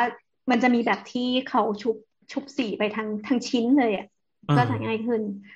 ซึ่งซึ่งไอ้ตัวเนี้ยถ้าเกิดเขาไปอบแล้วอะด้วยความที่ว่ามันทำเป็นรอยนูนใช่ไหม สีมันก็จะไปกองอยู่ตรงขอบที่เป็นนูนๆอะเวลาพออบขึ้นมาปุ๊บอะสีตัวพิกเมนต์อะตรงขอบมันก็เลยเหมือนตัดเส้นตัวที่เป็นรอยนูนขึ้นมาอีก อันเนี้ยเป็นความสวย ซึ่งมันเกิดเกิดขึ้นจากกระบวนการทำของกระเบื้องสเปนพวกเนี้ยแหละ อ๋อ เออ มันจะคล้าย ๆ กับเวลาเราเพ้นสีน้ำอะพอเพ้นไปปั๊บตรงปลายมันตรงขอบที่มันจะรอยต่อระหว่างรอยเปียกกับรอยแห้งอะสีมันจะเข้มกว่าอืมตรงอื่น เออสวยจริงอืมครับอืมไหนเมื่อกี้สเปนแล้วใช่ไหม อันนี้เป็นเป็น ยุคปัจจุบันก็ยังมีปะหรือว่าอันนี้เขาเขายังมีอยู่อ๋อยังทำอยู่ ก็ถือว่าเป็นสไตล์ที่เขาเขาก็อนุรักษ์ไว้ ใช่ใช่เราเรารู้สึกว่า เออทุกประเทศที่พูดมาเนี่ย เดี๋ยวจะมีอีกหลายประเทศก็คือยังมียังมีบ้านที่ทำด้วยวิธีการดั้งเดิมอยู่ อืม สเปนเมื่อกี้สเปนไปแล้วมีอะไรต่อ อย่างที่โบ๊ทบอกไปว่า ตรงข้ามสเปนมาเป็นโมร็อกโกอ่า โมร็อกโกก็มีกระเบื้องที่ที่ได้รับอิทธิพลจากอิสลามแล้วก็สเปนด้วยเหมือนกัน มันชื่อว่าเซลลิเกอร์คือมันเขียนได้หลายแบบ Z E L I L สองตัวแล้วก็สิ J อ๋อคอะรับครับ อีกแบบหนึ่งนะ แล้วก็มี Z E L L I G E มันอ่านมันเป็นภาษาอาหรับิกอะมันแปลว่ากระเบื้อง ไม่แน่ใจว่าพี่แอนอะ เอือมหรือให้กำลังใจหน้าแบบเนี้ยลุ้นลุ้นลุ้นอยู่ ว่าจะรอดไหมอะโอเคกำกึ่งคำถึงอ่าไอไอคำนี้มันเป็นความหมายคำภาษาอาหรับปะมันเป็นภาษาอาหรับค่ะ เออ ซึ่งแปลว่ากระเบื้องโดยตรงนี่ Google มา ใช่ยอดเยี่ยมมาก ครับ ซึ่งซึ่งอิทธิพลของโมร็อกโกเนี่ย ก็เป็นมาจากมุสลิมเหมือนกันก็คือเป็นเป็นอิสลาม เพียงแต่ว่าเขาเนี่ยเขาเนี่ย ยังคงวิธีการ คือมีความเป็นกระเบื้องมุสลิมอะเยอะอยู่พอสมควร ทุกวันนี้ก็เหมือนไอ้ตัวเนี้ยเป็นสินค้าส่งออกของเขา ตัวตัววิธีการของของกระเบื้องโมร็อกโกเนี่ยยังเหมือนมุสลิมเลยก็คือหนึ่งแผ่นหนึ่งสี แล้วก็อยากได้ลวดลายอะไรก็คือไปตัดมาเป็นชิ้นแล้วก็มาเรียง อืมก็คือเป็นงานที่ค่อนข้างคลาสมาก ๆ แต่ทำไมอันนี้พอเรา Google รูปแล้วมันเหมือนจุดเด่นคือการไม่เสมอกันเลยอะ มันดูเกิดมาเพื่อเป็นกำแพงอะเพราะถ้ามันเป็นพื้นมันจะบาดตีนๆเออแต่ว่าเวลาเขาทำอะเขาเขาทำให้มันเสมอกันอยู่นะ เพราะว่ามันต้องคว่ำในระนาบเดียวกันอะคว่ำวางแล้วก็เทลายในระนาบเดียวกันเออมันก็มีเวอร์ชันที่เสมอกับเวอร์ชันไม่เสมอนะ แต่เหมือนคนคนก็จะบิ้วความไม่เสมอว่ามันเท่ดีในการ decorate ในยุคปัจจุบันเนี่ยเออเอามาเป็นผนังครัวกันซะส่วนมากจากอิงจากรูป Google สวยดีแหละ แต่ว่ามันดูมันสำหรับเรามันดูมีซอกมีซอน มันแบบเช็ดก็บาดมืออะนึกออกปะอ่าจริงๆ ถ้าใช้เป็นผนังครัวก็ไม่ดีนั่นแหละแบบพี่แนทว่า มันนะใช่ใช่คราบมันมีคราบจุมัดนจะไปติดเฮ้ยแต่มันแพงเว้ยมันไม่ไม่สามารถนำมาใช้กับเบื้องก็เรากระรวเบื้อยงอีกได้ก็ได้อืมก็คือ โคเนี่ยมัน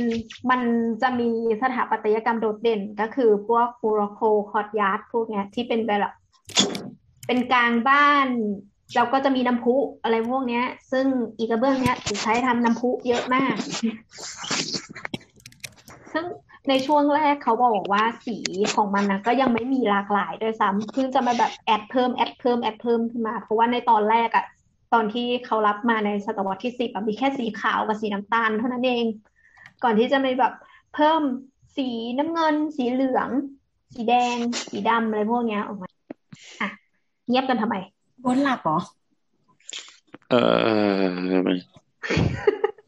ไม่ได้หลับไม่ได้หลับโทษทีเมื่อกี้ได้ยินเสียงกรนใช่ไหมไม่ได้กดไม่ได้กดคือกูกำลังกดอันกดนี่อยู่ถึงว่ามีเสียงกดกูนึกว่ากูแบบกูนึกว่าแบบปิดเสียงไปแล้วเมื่อกี้ตดปะไม่ได้ถอดก็คือเสียบปลั๊กชาร์จแบตถึง ว่าเสียงตดคนไม่น่าเข้าไมค์มั้งมันมันอยู่ไกลอะอะได้เดี๋ยวลองดูหมายถึงจะลองตดดูแย่มาก อะ ไปที่ประเทศต่อไปเลยแล้วกัน ประเทศครับต่อไป ก็อยู่ใกล้ๆสเปนเหมือนกันได้รับอิทธิพลมาจากสเปนเอ๊ะมันเป็นเต็มเป็นฝั่งยุโรปหมดเลยเนี่ย ใช่ เดี๋ยวเดี๋ยวจะวนกลับไปเอเชียอ่าอ่าอ่าโดยการนั่งเรือครับ ก็คือประเทศถัดจากสเปนมาใกล้ ๆ กันเลย ก็คือโปรตุเกส โปรตุเกสเนี่ยเราจะเห็นว่าโปรตุเกสอยู่ด้านริมแล้วถ้าเกิดเคยอ่านในช่วงที่มีการล่าอาณานิคมโดยการนั่งเรือของของของของที่ที่เราเคยพูดกันหลายครั้งแล้วล่ะบอกว่าโปรตุเกสเนี่ยได้แบ่งซีกโลกทางตะวันตกไป ก็คือเดินเรือไปทางตะวันตก พวกอังกฤษอิตาลีไปทางตะวันออก ใช่ปะตัวเขาแบ่งกับสเปน เออแบ่งกับสเปนก็คือโปรตุเกสอะ ก็คือได้รับอิทธิพลตรงนี้ เป็นกระเบื้องของเขาชื่อ Azulejo A Z U L E J O มันต้องเป็นสีฟ้าแน่เลยใช่ไหมฮะ มันต้องเป็นสีฟ้าแน่เลยใช่ไหมถูกต้องนะทำไมอะทำไมรู้ว่า Azule ก็เห็นเขาใช้คำว่าอาซูเลแปลว่าสีฟ้า เฮ้ยถูกต้องใช่เหรอ ถูกต้อง ภาษาฝรั่งเศสเหรอ Azu ไม่ใช่ภาษาอังกฤษ คือมันอ่านมันอ่านมันอ่านมันไม่อ่านภาษาอาซูเลมันเขียนเหมือนอาซูเลในภาษาญี่ปุ่นอะ A อาชูล่าเงี้ยเหรอ E อะ A Z คือ E แปลว่าสีเออจริงมันเขียนประมาณเดียวกันแหละทั้งสเปนทั้งโปรตุเกสคำรานี้กแปลว่ามันสีคือฟ้าละติน อืมคำรากนี้มัว่านคือสีละฟ้าตินอาซูแปลว่าสีฟ้า เราไม่เคยรู้เลยว่าที่ถูกต้องต้องอ่านว่าอะไร คือมันกลายเป็นภาษาอังกฤษไปแล้วอะอาซูนี่มันเป็นคำเดียวกับไอ้ที่เป็น cloud service ปะ ใช่ใช่ หมายถึงว่ามันเป็นยี่ห้อของอะไรสักอย่างในวงการคอมพิวเตอร์อะอ๋อคำนั้นเอาว่าเชอร์ครับแปลว่าเมฆเอาก็สีฟ้าเหมือนกัน แต่ไม่ได้แปลว่าสีฟ้าอ๋อแล้วอ่านว่าอาซูเลมาตลอดเลยอิตาลีก็ใช้คำนี้ ลากมันมาจากละติน ใช้ภาษาเอ่อลากเดียวกัน ถ้าใครดูบอลนะฮะ ทีมอิตาทีมชาติอิตาลี ปกติเขาเรียกว่าทีมอัสซูรีอืมมาจากชุดบอลสีฟ้า ซึ่งชุดบอลสีฟ้า คือสีประจำราชวงศ์สุดไม่ท้าใช่สียเหลืองเหรอสีประจำราชวงศ์สุดท้ายของอิตาลีก่อนที่จะเปลี่ยนเป็นริพับลิกนะครับ อ๋ออืมส่วนเนเธอร์แลนด์ชุดสีส้ม ในธงเรา Orange ในธงในธงเราก็จะไม่เห็น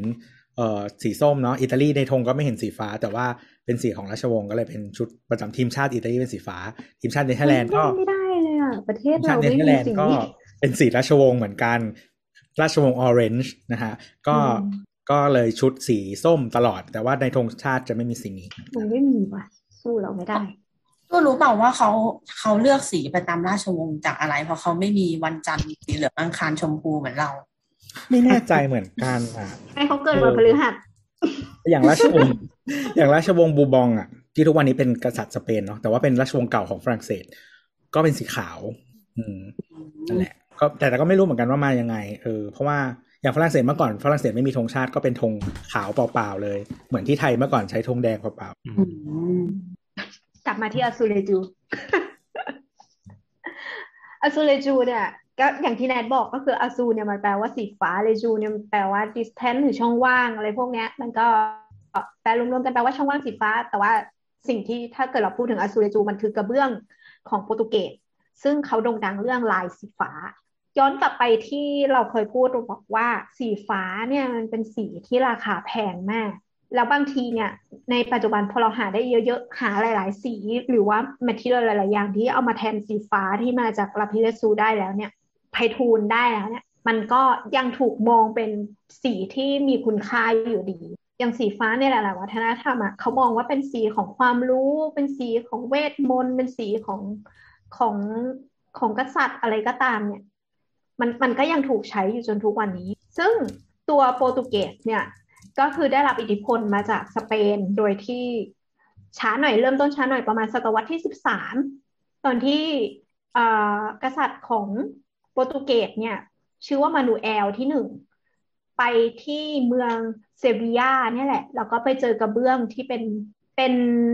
เป็นพระราชวังอยู่ที่เมืองเซบียาแล้วก็เห็นว่า พระราชวังเนี้ยมันมีห้องห้องที่มันถูกปูด้วยกระเบื้องแบบมุสลิมแล้วมันสวยมาก แล้วเขาก็รู้สึกว่าเขาอยากจะเอาสิ่งเนี้ยมาใช้กับประเทศเขา แต่ทีเนี้ยพอเขาใช้มาเขาก็ดัดแปลงว่า สีฟ้านี่มันราคาแพงเขาต้องราคาแพงอะไรเงี้ย ก็เลยถูกใช้เป็นกระเบื้องพื้นขาวลวดลายเป็นสีฟ้า ซึ่งไอ้กระเบื้องอาซูเรจูของของโปรตุเกสเนี่ย ก็เป็นกระเบื้องที่ถูก ทำออกมาเป็นแผ่นก่อน แล้วก็ค่อยวางลวดลายไป แล้วก็ใช้ผู้กันในการวาดลวดลาย ลงไปก่อนที่จะไปทำฟิตก็คือเคลือบแล้วก็เผาอืมโดยที่กระเบื้องวิธีการทำลวดลายของเขาก็คือสมมติว่า อ่า กระเบื้องอบมาแล้วรอบนึง มีทาสีขาวไปรองพื้นเสร็จแล้วก็เอามาวางเรียงกัน แล้วก็เอาแบบเอ่อสมมติวาดแบบ ในช่วงแรกของกระเบื้องเนี่ยคือศตวรรษประมาณยุคกลางเนาะประมาณสิบสี่สิบห้าสิบสามสิบสี่สิบห้าเนี่ยลวดลายส่วนใหญ่จะเป็นเกี่ยวกับมนุษย์พระเจ้า สัตว์ แต่ว่าสัตว์ก็ไม่เยอะด้วย ต้องเป็นสัตว์ที่เกี่ยวข้องกับพระเจ้าสัตว์ธรรมดาไม่ได้อย่างเงี้ยลวดลายมันก็จะอยู่ที่เท่านี้ พอเขาวาดใส่แผ่นกระดาษ กระดาษไขปุ๊บเขาก็จะเอามาทาบกับกับผ้า เสร็จแล้วก็ใช้เข็มในการเจาะรู เจาะ เจาะไปตามลายดินสอ จนเป็นรูเสร็จแล้วก็เอาอีกระดาษไขเนี้ย ไปวางบนกระเบื้องที่ถูกทารองพื้นเสร็จแล้ว แล้วก็ใช้ผงดำอะร่อนลงไปคาร์บปะเอาใส่ เอาใส่ถุงถุงผ้าให้มันเป็นแบบอุ้มถุงผ้าเสร็จแล้วมันจะเป็นเหมือนแปลงที่มีผงคาร์บอนร่วงลงมาเรื่อยๆอะแล้วก็ใช้อันเนี้ยเป็นพับคอยตบไปตามรูที่เจาะไว้ เพื่อเป็นไกด์พอปะดึง ใช่พอดึงกระดาษไขขึ้นมามันก็จะประเป็นเส้นประเป็นรูออกมาเป็นลวดลายออกมาเสร็จแล้วเขาก็ค่อย ๆ ขีด แล้วก็เอาไปลงสีสีฟ้าก็คือสีโคบอลต์แล้วก็ค่อยเอาไปอบก็คือเนี่ยแหละวิธีการทำอ z เลจูของโปรตุเกสซึ่งซึ่งมันดังมากแล้วก็เป็นสิ่งที่เขาชื่นชอบมาก ๆ ในการที่จะใช้ประดับตกแต่งในบ้าน ทีนี้ ปันชื่นชอบมากขนาดไหน ขนาดที่ว่ามันสามารถเปลี่ยนแปลงสถาปัตยกรรมของเมืองได้เลยทีเดียว ก็คือในช่วงโปรตุเกสช่วงยุคศตวรรษที่สิบหกสิบเจ็ดเนี่ย ก็คือสถาปัตยกรรมของเขาเนี่ยยังเป็นมนุษย์มนูเอเลียนมาเอมนูเอลินเขาเรียกสไตล์นี้นะมนูเอลินก็คือเป็นลูกผสมระหว่างยุโรปกับอิสลาม คุณจะเห็นลักษณะ เขาใช้คำว่าเขาอธิบายว่าโปรตุกีสโกธิก คือมันมีความชลูด มีความเป็นคาทอลิก แต่ว่าลวดลายของมันเนี่ยกลับเป็นลายที่เป็นแบบกลมๆหน้าต่างเป็นเหมือนรูปดอกจิกที่เราเคยพูดในสถาปัตยกรรมอิสลามอะ่ะคือมันถูกผสมกันออกมา แล้วก็ใส่ ornament โดยการแกะแกะปูน แกะทรายให้เป็นลวดลายอย่างนั้นนั่นแหละ แต่ว่าตัว material ไม่มีสี material ก็คือตัวปูนทรายพวกนั้นแหละ ทีนี้ ช่วงศตวรรษปลายศตวรรษที่สิบหกเนี่ยประมาณปีพันเจ็ดร้อยห้าสิบห้าศตวรรษที่สิบแปดละก็คือมีแผ่นดินไหวที่ลิชบอนซึ่งไอแผ่นดินไหวเนี้ยมันรุนแรงมากขณะที่ทำลายเมืองทั้งเมืองไปเลย ทีนี้พอทำลายเมืองทั้งเมืองปุ๊บลิชบอนเป็นเมืองใหญ่เป็นเมืองท่า เมืองนี้ก็ต้องถูกสร้างใหม่ พอถูกสร้างใหม่ปุ๊บมันถูกออกแบบโดยโดยคิดถึงแผนทั้งเมือง เมืองนี้มันถูกออกแบบโดยการวางเส้น เส้นทางเดินของเมืองไว้อยู่ที่ซิตี้ฟุตอะไรก็ตามเนี่ยแล้วก็ตึกเนี่ยจะมีประมาณสี่ชั้น เป็นคล้ายๆตึกแถวที่หันหน้าเข้าทางแม่น้ำทั้งหมดเราเราเคยคุยเรื่องโปรตุเกสแล้วว่าเวลาเขาเอาเปียโนเข้าไปในตึกเขาจะทำยังไง เหมือนเหมือนคล้ายๆเนเธอร์แลนด์อะไรพวกนั้นนั่นแหละเป็นเมืองที่ใช้น้ำสัญจรแล้วก็อะไรเป็นเมืองใหม่ เป็นตึกแถวหน้าแคบอะไรประมาณนี้ยซึ่งไอ้ตึกแถวเนี้ยเขาถูกทำมาก็คือเมืองเขาโดนแผ่นดินไหวทำลายตึกทั้งหมด เมืองนี้ถูกสร้างใหม่ เขาก็ถูกคำนึงถึงเรื่องแผ่นดินไหวตลอดเวลาโครงสร้างน่าสนใจมากก็คือเป็นเป็นอาคารที่วางบนเสาเข็มไม้ ก็คือเสาเข็มไม้ปูพรมรับเสาแต่ละต้น แล้วก็ชั้นล่างที่เป็นชั้นใต้ดินหรืออะไรก็ตามเนี่ย ยังใช้เป็นอาร์ชโค้งในการรับน้ำหนักอยู่ แต่พอเป็นชั้นบนขึ้นมาเนี่ยจะเป็นไม้เขายังใช้ไม้อยู่ไม่ได้มีเสาปูน ก็คือเป็นไม้เนี่ยวางเป็นเฟรม เหมือนเสาเอ็นบ้านเรา แล้วก็แต่ว่าซอยซอยหนา ซอยซอยเยอะกว่ากว่าเสาเอ็นบ้านเราเสาเอ็นบ้านเราจะถูกวางไว้ตรงขอบหน้าต่างประตูแค่นี้ แต่ของเขาเนี่ยก็คือผนังทุกด้านเนี่ยจะถูกวางกรอบไม้ไว้เป็นสี่เหลี่ยม เสร็จแล้วก็วางไม้อีกชุดหนึ่งซึ่งขัดขัดในกรอบสี่เหลี่ยมเป็นตัว X ดังนั้นผนังทุกด้านของเขาเนี่ยจะถูกวางผนังอย่างนี้ทั้งหมด แล้วก็ฉาบปูน มันเป็นวิธีการต้านแผ่นดินไหวก็คือ มันจะขยับเวลาที่ที่เกิดแผ่นดินไหวขึ้นมา ทีเนี้ยพอมันถูกทำเมืองนี้ขึ้นมาใหม่ปุ๊บอะแล้วเขาก็มีความคิดว่า เราต้องเอากระเบื้องอสูริจูที่ดังมากๆเนี่ยมาใช้เป็นส่วนประกอบของตึก ดังนั้นถ้าคุณไปบอลลิชเนี่ยคุณจะเห็นว่าทั้งเมืองเนี่ย ผนังทุกด้านเนี่ยทั้งด้านในและด้านนอกเนี่ย ถูกติดกระเบื้อง อันนี้คือคือไปที่นู่นนะ ไม่ใช่อยู่นาคนิวาสใช่ไหมอยู่ราชนิวาสก็ได้ ซึ่งซึ่งแสดงว่า แสดงว่าที่เราเปิดเรื่องมาเนี่ยว่าที่นาคนิวาสก็มีบ้านที่เอากำแพงเอาผนังเป็นกระเบื้องสีฟ้าฟ้าเนี่ยคืออิทธิพลที่นี่มาเต็มเต็มเลยใช่ไหมยังยังไม่ถึงไม่คือเราจะบอกว่าที่แท้เราเราไม่เข้าใจสไตล์ของสถาปัตยกรรมเองที่แท้มันมีที่มาคนที่เขาดีไซน์เขาตั้งใจอยู่แล้ว อะไรสาระครับข้ามไปเลย ก็คือเมืองเนี้ยก็ถูกวางกระเบื้องเนี่ยทั้งหมดเลยแต่ว่า สิ่งที่เขาให้ความเห็นอีกอย่างหนึ่งว่าทำไมถึงต้องเอากระเบื้องในการปูเป็น exterior material ของตึกเนี่ยมันเป็นเพราะว่าเมืองของเขาเนี่ยมันหันหน้าออกทะเล ทะเลเนี่ยมันก็จะมีลมทะเลเกลือทะเลกรดจากทะเล ซึ่งมันทั้งหมดส่วนนี้มันสามารถกัดปูนได้ การติดกระเบื้องพวกนี้เข้าไปเนี่ยมันช่วยสกัดการเพราะว่ากระเบื้องมันผ่านการยินเผา มันมันผ่านการเผาและการเคลือบมาแล้ว ดังนั้นเนี่ยไอ้รูพุนต่างๆ เนี่ยมันไม่มีและมันมีซิลิก้าเคลือบไว้อีกด้านหนึ่งเนี่ยคือมันทนกรดเกลือจากทะเล อันนี้เราเรียกว่ามันเป็นเซรามิกได้ยังไอ้สิ่งมันคือเซรามิกแล้วค่ะอ๋อไอสิ่งนี้คือเซรามิกซึ่งซึ่งมันมีความแข็งแกร่งทนทานมากๆนะเขาสู้กับลมทะเลสู้กับความกัดกร่อนของทะเลได้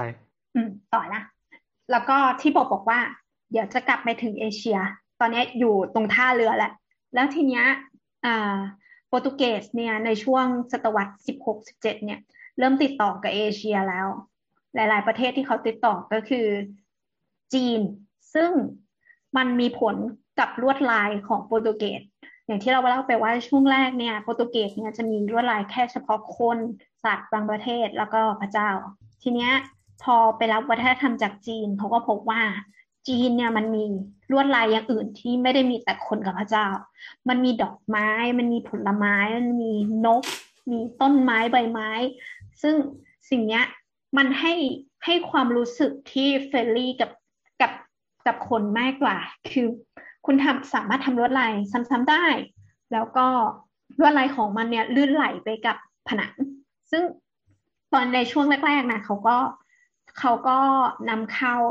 มาจากจีนอะนั่งเรืออ้อมไปจีนแล้วนะพูดถึงจีน จีนเนี่ยมันเป็นประเทศที่มีกระเบื้องดินเผามานานมาก ๆ แล้วเหมือนกัน โดยที่ถ้าย้อนไปของเขาเนี่ย สิ่งที่มีหลักฐานได้ก็คือราชวงศ์ฮั่นซึ่งก็เก่ากว่านั้นอีกก็คือโจมีอะไรแบบพวกกระเบื้องเศษกระเบื้องอะไรเงี้ย แต่ว่าด้วยความที่เป็นเอเชีย เอเชียเนี่ยเป็นเป็นกลุ่มประเทศที่มีสภาพอากาศเนี่ย ครบทุกแบบก็คือร้อนแบบร้อนจัดจนถึงกระทั่งหิมะแต่ว่าลักษณะของบ้านของคนเอเชียมันไม่ได้มีกระเบื้องเป็นพื้น หรือว่าเป็นผนังเราใช้ไม้ ซึ่งมันเก็บความอบอุ่น แล้วก็ระบายความร้อนได้ดีกว่า กระเบื้องที่เราใช้มาตั้งแต่โบราณมันคือหลังคา แล้วจีนก็เป็นประเทศแรก ๆ ที่ใช้กระเบื้องเคลือบทำหลังคา อย่างที่เราบอกไปว่าแล้วแล้วฝั่งยุโรปเขาไม่ใช้กันเหรอยุโรปก็ก็ใช้อะใช่ใช่แต่ว่า เข้าใจว่ากระเบื้องเคลือบเนี่ยมันคือการกระเบื้องที่เพิ่มกระบวนการผลิตเข้ามาอีกหนึ่งกระบวนการก็คือต้องลงสีเคลือบก่อนแล้วค่อยไปอบดังนั้นเนี่ยมูลค่าของมันเยอะมากของส่วนใหญ่ถ้าเราจะเห็นเนี่ย ของยุโรปจะเป็นเทอร์ราคอตตาเนาะหรือไม่ก็เป็น หรือไม่ก็เป็นโลหะเลยอะไรเงี้ย อย่างของอิตาลีอะไรเงี้ยอ๋อซึ่งแบบนั้นน่ะมันมันจะผิวมันจะด้านๆใช่ปะ ใช่ใช่มันจะมันไม่จะได้มีเป็นรูพุนเยอะ เงาเงาใช่ใช่ก็คือจีนเนี่ยใช้กระเบื้องเคลือบในการทำหลังคา ถ้าย้อนไปในเรื่องที่เราพูดเรื่องสัญญาทางจีน ตอนนั้นอะเราพูดว่าหลังคาสีของหลังคาแต่ละแต่ละสถานที่เนี่ยบ่งบอกถึงลักษณะของของการใช้อาคารนั้นด้วยว่าเป็นของใครงั้น ไอ้ไอ้ไอ้ตรงเนี้ย จริง ๆ เราเคยส่งบทความให้น้ำแหละใช่ไหมที่มันเป็นเรื่องหลังคาจีนถูกไหมเรื่องสีของหลังคาจีน น่าจะนานแล้วแหละเดี๋ยวเดี๋ยวเดี๋ยวเราไปหาอ่านอีกทีแล้วกันใช่ใช่เอ่อเหมือนพี่โอพูดไปแล้วรอบหนึ่งตอนสัญญาเรื่องสีนั่นแหละอืมว่าสีไหนเป็นสีไหนก็คือ มันมีการจำกัดของสีในการใช้ก็คือคนทั่วไปเนี่ยใช้ไม่ค่อยได้อะไรเงี้ยสีเหลืองสีทองอะไรเงี้ยก็ยากหน่อย ก็คือจีนเนี่ยก็ใช้กระเบื้องอย่างเงี้ยมานานแล้ว แล้วก็มีการ ทำลวดลายด้วย จะใช้ลวดลายวิธีลวดลายเหมือนของสเปนเลย ก็คือใช้วิธีปั๊มลายลงไป ลายที่เราจะพบได้เก่าแก่ที่สุดเนี่ยก็เป็นพวกอ่ากระเบื้องที่ใช้ปูของจีนเนี่ยมันเป็นกระเบื้องที่จีนเนี่ยมันมี guidebook ตั้งแต่สมัย200ปีตอนแรก ๆ แล้วอะก็คือเป็น guidebook ขนาดของของตึก ทุกอย่างขนาดเสาขนาดตึกมันจะมีกำหนดแบบ size S M L อะไรเงี้ยว่าขนาดเท่าไหร่จำนวนกระเบื้องเท่าไหร่อะไรประมาณนี้อยู่ ซึ่งวิธีการเรียงกระเบื้องของเขาก็คือ เรียงจากตัวสูงสุดลงไปจนถึงชายคาแล้วก็ปิดมุมกระเบื้อง บ้านเราเรียกบางใบ แต่ของเขาก็คือ อันนี้อ่านจากข้อมูลของภาษาอังกฤษเขาจะใช้ว่าบางทันอ่าบางทันโซยอนดันเขาจะใช้คำว่าอะไรนะ roof end tie อ๋อเป็นก็แผ่นจบคืออืมใช่เป็นกระเบื้องแผ่นแผ่นจจบบกระเบื้อง ก็คือลักษณะมันจะเป็นกลมๆ เพราะว่ากระเบื้องของเขาเป็นรอยลอนขึ้นใช่ไหมอืมเออตัวจบก็จะเป็นกลมๆปิด แล้วก็ตัวเนี้ย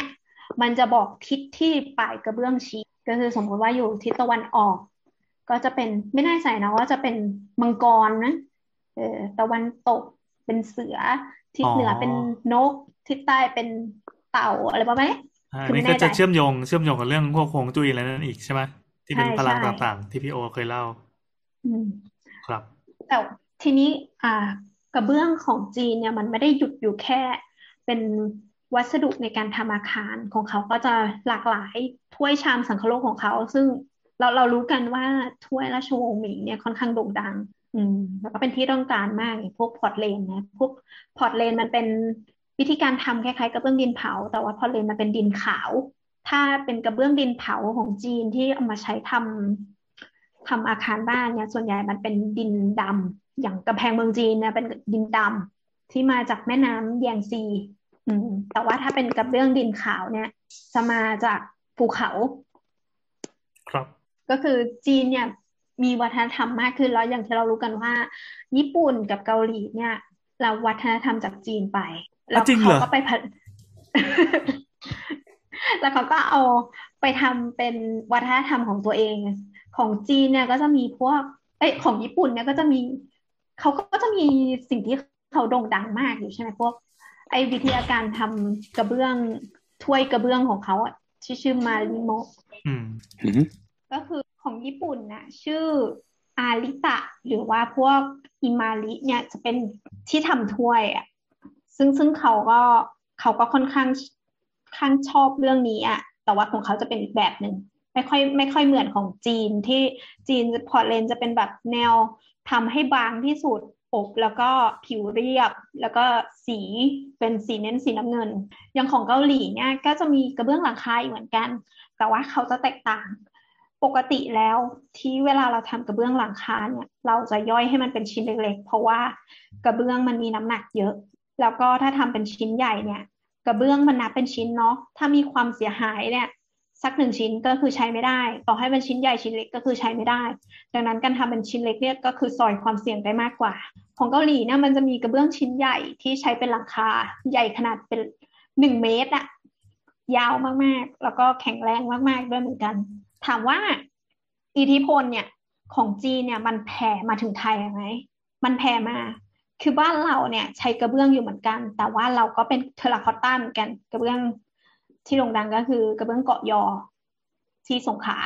ยังไงอะมันมันเป็นยังไง กระเบื้องเกาะยอคือเหมือนละครไทยเหมือนที่เราเห็นปกติอะกระเบื้องของบ้านเราเป็นกระเบื้องดินแม่น้ำส่วนใหญ่ก็คือมีเนื้อละเอียดแล้วก็เอามาส่วนใหญ่เขาก็คือมาทิ้งป่มให้ออกซิเจนมันหายไปก่อน แล้วก็ค่อยๆ เอามาขึ้นรูปอะไรประมาณเนี้ย ของกระเบื้องเกาะยอเนี่ยก็ยังทำอยู่จนตั้งแต่อดีตจนถึงปัจจุบันเบื้องเกาะยุเป็นดินที่มาจากดินที่มาจากเขาเรียกอะไรอะบึงเขื่อนสงขลาเขาเขาเรียกอะไรทะเลสาบทะเลสาบสงขลาถูกต้อง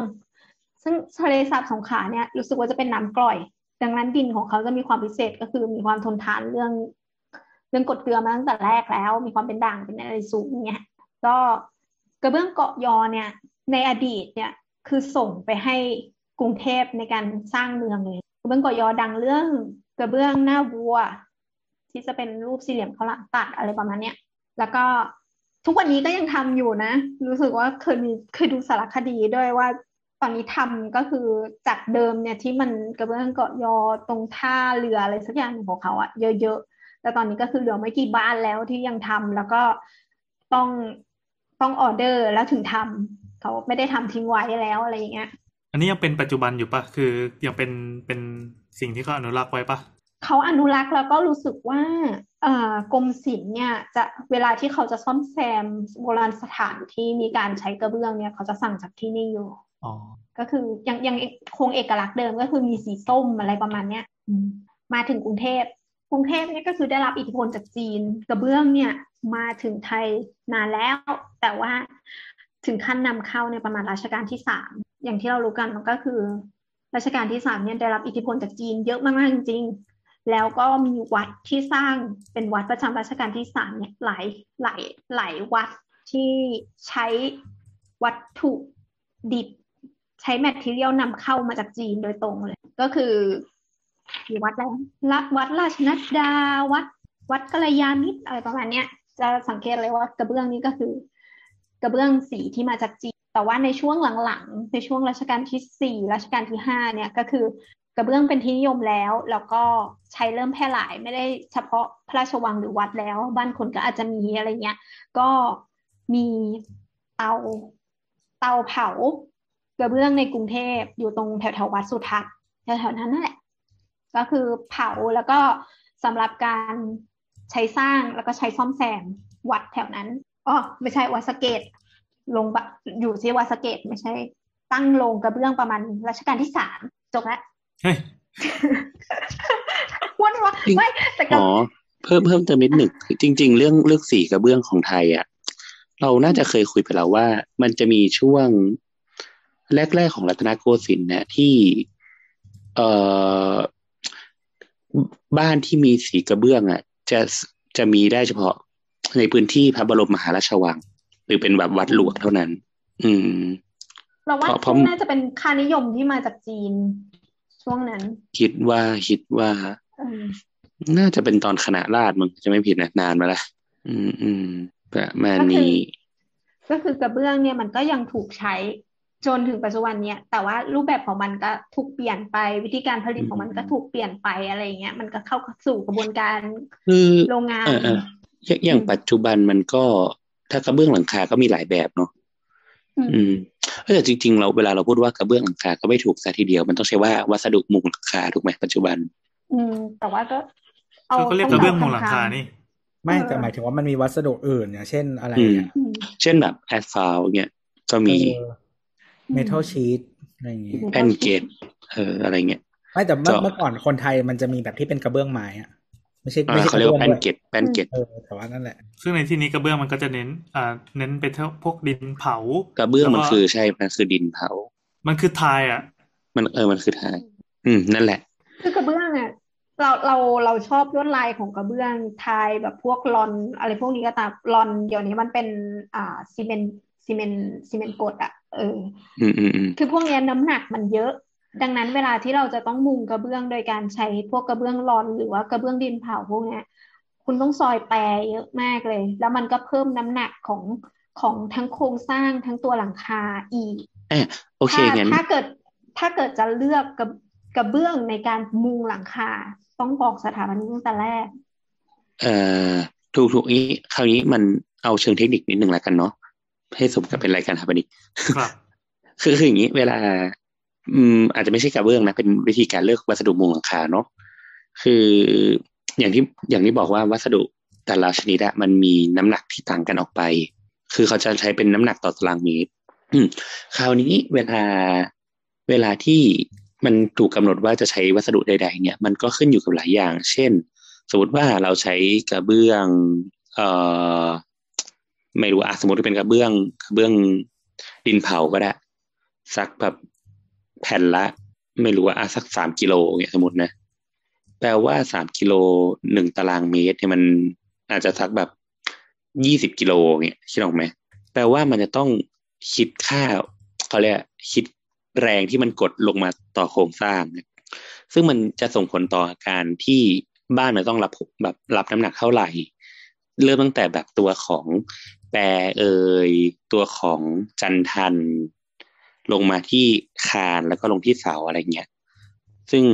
นั่นแหละครับ พี่พี่แอน get เอ้ยแต่พี่แอนน่าจะ get โครงสร้างหลังคาอยู่แล้วนี่ว่าอ่าแต่ปัจจุบันเขาก็เลยเอ่อเปลี่ยนตัวกระเบื้องให้เป็นเป็นอย่างอย่างอื่นแทนปะก็ก็ด้วยแต่บางคนเขาก็อาจจะชอบความเป็นกระเบื้อง ซึ่วังสดุมันก็มีประโยชน์ของมันเออมันก็มีฟังก์ชันของมัน เช่นอืมใช่เอ่อการการมุงเป็นแผ่น มันก็มันก็สวยนะ มันก็ดูแพงเนาะใช่ใช่ใช่มันก็ดูเป็นบ้าน อืมในขณะที่ถ้าใครต้องการราคาถูกหรือว่าน้ำหนักเบาหรือว่าอ่าไม่ให้มันคือพัฒนาด้านด้านคุณภาพของวัสดุไม่ให้ฝนรั่วง่ายอะไรอย่างนี้ก็เมทัลชีตก็ยังมีเป็นตัวเลือกอยู่อ๋อใช่คืออย่างนี้ นอกนอกนอกจากตัวของกระเบื้องเนี่ยที่เวลาเราคิดว่า เฮ้ยกระเบื้องเนี่ยนอกจากมันแพงตัวของวัสดุเองแล้วก็ตามเนี่ย มันจะต้องแพงค่าของโครงสร้างที่มันเพิ่มขึ้นด้วยอ๋อครับ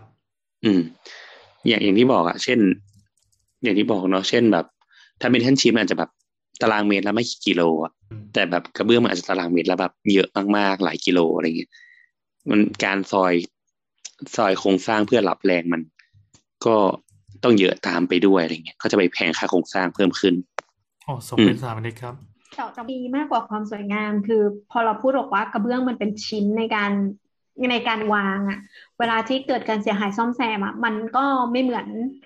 ไม่เหมือนเมทัลชีทหรืออะไรที่ต้องลอกทั้งผืนน่ะอืมันมก็อืแค่มซ่อมอืมแค่ตรงนั้นได้ นี่ก็ข้อจริดีงๆของมันอีกเหมือนกัน จริง ๆ มันก็มีแบบพวกเล็กๆน้อยๆเช่นแบบ เรื่องเขาเรียกอะไรอะเอ่อเรื่องอุณหภูมิในบ้านอะไรเงี้ยเพราะว่าวัสดุแต่ละอย่างมันก็จะส่งต่อความร้อนไม่เหมือนกันเนาะอืมอะอะไรก็ว่ากันไป ส่วนตัวคือเรื่องเสียงเลย เพราะว่าเสียงฝนกระทบกับกระเบื้องเนี่ย เพราะกว่าเสียงในด้านชีตแน่นอน อืม มีบ้านเพื่อนเราที่เวลาเล่นเกมแล้ว on Discord กันหลายหลายคน แล้วพอฝนตกปุ๊บแบบเขาจะไม่ได้ยินใครเลยด้วยเออถึงขั้นที่บอกว่าแบบเฮ้ยไม่ไม่ได้แล้วว่าออกก่อนนะเพราะไม่ได้ยินเสียงเพื่อนพูดเลยเลยคือใส่หูฟังปะใช่เชี่ยเรานอนไงปะไม่ดิมันมันการนอนมันคือฟังเพลินๆไงแต่อันนี้มันคือต้องการฟังเพื่อจะเอาสาระไงก็เหมือนคนบ้านอยู่ข้างทางรถไฟเขาก็อยู่ได้ชินก็จริงอาจจะชิน แต่รไม่ถได้แปลว่าไม่ได้แปลว่าดีนะไม่ชินไงไม่รถชิไฟนมันยังเลี่ยงได้อะมันรู้เวลาที่แน่นอน เราก็ไม่เล่นเกมเวลานั้นอะไรเงี้ย แต่ฝนมันเราไม่รู้อะว่ามันจะมาตอนไหนนานเท่าไหร่ อืมอืมอืมนั่นแหละครับอะจริงแล้วเราก็จริงๆก็เตรียมเตรียมเรื่องแบบเลือกกระเบื้องในปัจจุบันด้วยอะไรอยู่นิดนึงเอาไหมเป็นอะหุ้นง่ายเข้ามาเลยๆก็คือถ้าเกิด กระเบื้องเนาะกระเบื้องดินเผาที่เราคุยกันเนี่ยมันมีสองแบบก็คือกระเบื้องพื้นกับกระเบื้องผนังอืมอืมมันต้องแยกกันเพราะลักษณะน้ำหนักและการใช้งานอย่างกระเบื้องที่ใช้ทำพื้นเนี่ย มันก็จะมีน้ำหนักมากหน่อย แล้วก็แล้วก็มีความทนแข็งมีแรความงแข็งอืมอืมแต่ว่าถ้าเป็นกระเบื้องผนังเนี่ยก็คือใช้ปูพื้นไม่ดี กระเบื้องพื้นมาใช้ปูผนังก็ไม่ดี เพราะว่าน้ำหนักน้ำหนักมันเยอะอืมคือต้องบอกว่าอันนี้เป็นสิ่งที่คนที่เป็นเจ้าของบ้านนะพลาดบ่อยบางทีอืมไปเลือกกระเบื้องมาเองเนี่ยแบบไปจ้างช่างผู้รับเหมาผู้รับเหมามาทำที่บ้านแล้วก็เลือกกระเบื้องมา ปรากฏว่าเอากระเบื้องผนังไปปูพื้นอืมเพราะราคาถูกเยี่ยมกว่า เออ คือความทนทานสู้ไม่ได้ใช้ไปสักพักก็แตกอะไรอย่างอืงี้มเราก็จะบอกว่าค่ะกระเบื้องนี้มันไม่ดีอะไรเงี้ย แต่แบบจริง ๆ มันก็คือใช้งานอาจผิดจะปแบบระเภเลืทอกเออผิดประเภทอะไรเงี้ยเราก็จริงอืมๆ เดี๋ยวนี้กระเบื้องมันเป็นเยอะอะครับ มันมีแบบกระเบื้องปริ้นลายอย่างเงี้ยก็คือเป็นกระเบื้อง แต่ว่าปริ้นลายลงไปให้มันเหมือน เหมือนวัสดุที่เราอยากได้ เหมือนมาก หรือว่าอืมกระเบื้อง เออใช่ไหมเขาเรียก porcelain เนี่ย porcelain อืมก็ก็แบบแข็งขึ้นมาหน่อยอะไรเงี้ยมีกระเบื้อง เอ่อแบบแข็งพิเศษจำจำชื่อไม่ได้นะ หรือกระเบื้องที่ สมมติกระเทาะไปแล้วอะเนื้อข้างในของกระเบื้องอะยังเป็นสีเดียวกับผิวอยู่โหเขาเรียก full body เออ เขาเรียกว่าอะไรวะ full จำไม่ body ได้อะก็คือเอออันเนี้ยในโซน porcelain ก็คือ porcelain เนี่ยมันจะเป็นลักษณะการแบ่ง layer อะเราเราจะเห็น layer ถ้าเกิดคุณมองทางด้านข้างของกระเบื้องเนี่ย ด้านหน้ามันจะเป็นด้านของสีอะนะมันจะสักประมาณ2.5เซนอะไรประมาณเนี้ยอืมอืมไอ้2.5มิลมันจะเห็น pigment ของสีแน่น ๆ อยู่ เวลา แล้วมันก็จะ เคลือบอีกรอบ full body เนี่ยก็คือเออแต่ full body เนี่ยก็คือ คุณจะเห็นสีเนี้ยไปจนถึงข้างหลังเลย เวลาที่มันเกิดรอยข่วนอะไรพวกเนี้ย มันก็จะยังเห็น texture ของสีอะเหมือนเดิม ไม่มีปัญหาเอ่อเช่น เช่นแบบไอ้พวกเนี้ยก็อาจจะใช้ในเชิงเช่นแบบทำบันไดทำเขาเรียกว่าลูกลูกบันไดอะเนาะไม่ใช่ลูกบันไดเขาเรียกว่า ตรงบันไดแล้วเราจะโชว์อะโชว์ให้มันลอยๆบัอะนไดหรือว่าหน้าบันได ลูกนอนเออพวกเนี้ยลูกนอนอะไรเงี้ยที่เราจะโชว์ ก็จะใช้แบบพวก full body ซึ่งมันก็เอ่ออ๋อเขาเรียกว่า homogeneous homogeneous อืม ก็ก็จะอีกแบบหนึ่งอะไรเงี้ยครับ แล้วก็จะมีแบบพวกแบบ อืม มันก็จะมีผิวหลายแบบเนาะผิวแบบ semi gloss ก็คือกึ่งเงา ผิวเงา ผิวด้าน ผิวเอ่อผิว structure ก็คือเป็นผิวแบบทำผิวเหมือนเหมือนวัสดุจริงๆอะ เช่นแบบอืมผิวแบบ สมมติแบบเป็นผิวหินเนี่ย ก็คือผิวหินจะแบบเออผินหิวอะไรวะเนี่ยเออ ก็ก็คือแบบเวลาจับก็คือเหมือนแบบเราลูกหินจริงๆอะไรอย่างเงี้ยอืมเอามือไปรูปหิน อืม ใช่ใช่ใช่อะไรพวกเนี้ยมันมันค่อนข้างหลากหลาย แบบลายไม้เงี้ยอืเอมอเรื่องเรื่องความการลื่นที่โบ๊ทพูดเนี่ยมันเรียกว่าค่า R ก็คือปกอ่าใช่ติมันจะอยู่ที่เก้าถึงสิบสองเนี่ยมันคือค่าค่าความสาก สมมติว่าสิบสองเนี่ยก็อาจจะสากหยาบเยอะหน่อยอะไรเงี้ย ไปใช้กับผิวข้างนอกได้ นอกบ้านได้อะไรเงี้ย กันลื่นเก้าประมาณเก้าใช้กับห้องน้ำห้องครัวได้อะไรเงี้ยอืมอืมอืมมันก็ค่อนข้างหลากหลาย แต่จริง ๆ เวลาคิดจริง ๆ มันก็ไม่ได้คิดกันค่าอาขนาดนั้นอะไรเงี้ยอืมไม่คือเรามันก็จะแค่ถ้แบบว่า ปกติอืมเราไปเลือกซื้อมันจะมีคนมาอธิบายอยู่แล้วแบรนด์นั้นอ่าๆอ่าอะไรอย่างเงี้ย หรือหรือว่าถ้าสมมติว่าจะไปเลือกเองเขาจะ เราว่าเลือกเองเนี่ยเวลาไปถามเขาก็ถามง่ายสุดก็คือ เป็นกระเบื้องพื้นหรือกระเบื้องผนัง แล้วก็ใช้กับพื้นที่ตรงนี้ได้หรือเปล่า ลื่นหรือเปล่า อันนี้ให้ถามเซลล์ถามคนขายเนาะใช่ใช่ใช่อันเนี้ยง่ายสุดสมมติว่าไม่ได้แบบไปกับสถาปนิกหรืออะไรเงี้ยไปเลือกเองอะไรเงี้ยอืม ถามประมาณนี้ จริงๆในนอกนั้นก็โชว์รอืมมันก็ส่วนใหญ่มันอาจจะมีเขียนไว้ แล้วก็วิธี display กระเบื้อง พื้นกับผนังมันจะ display ไม่เหมือนกัน อ่าใช่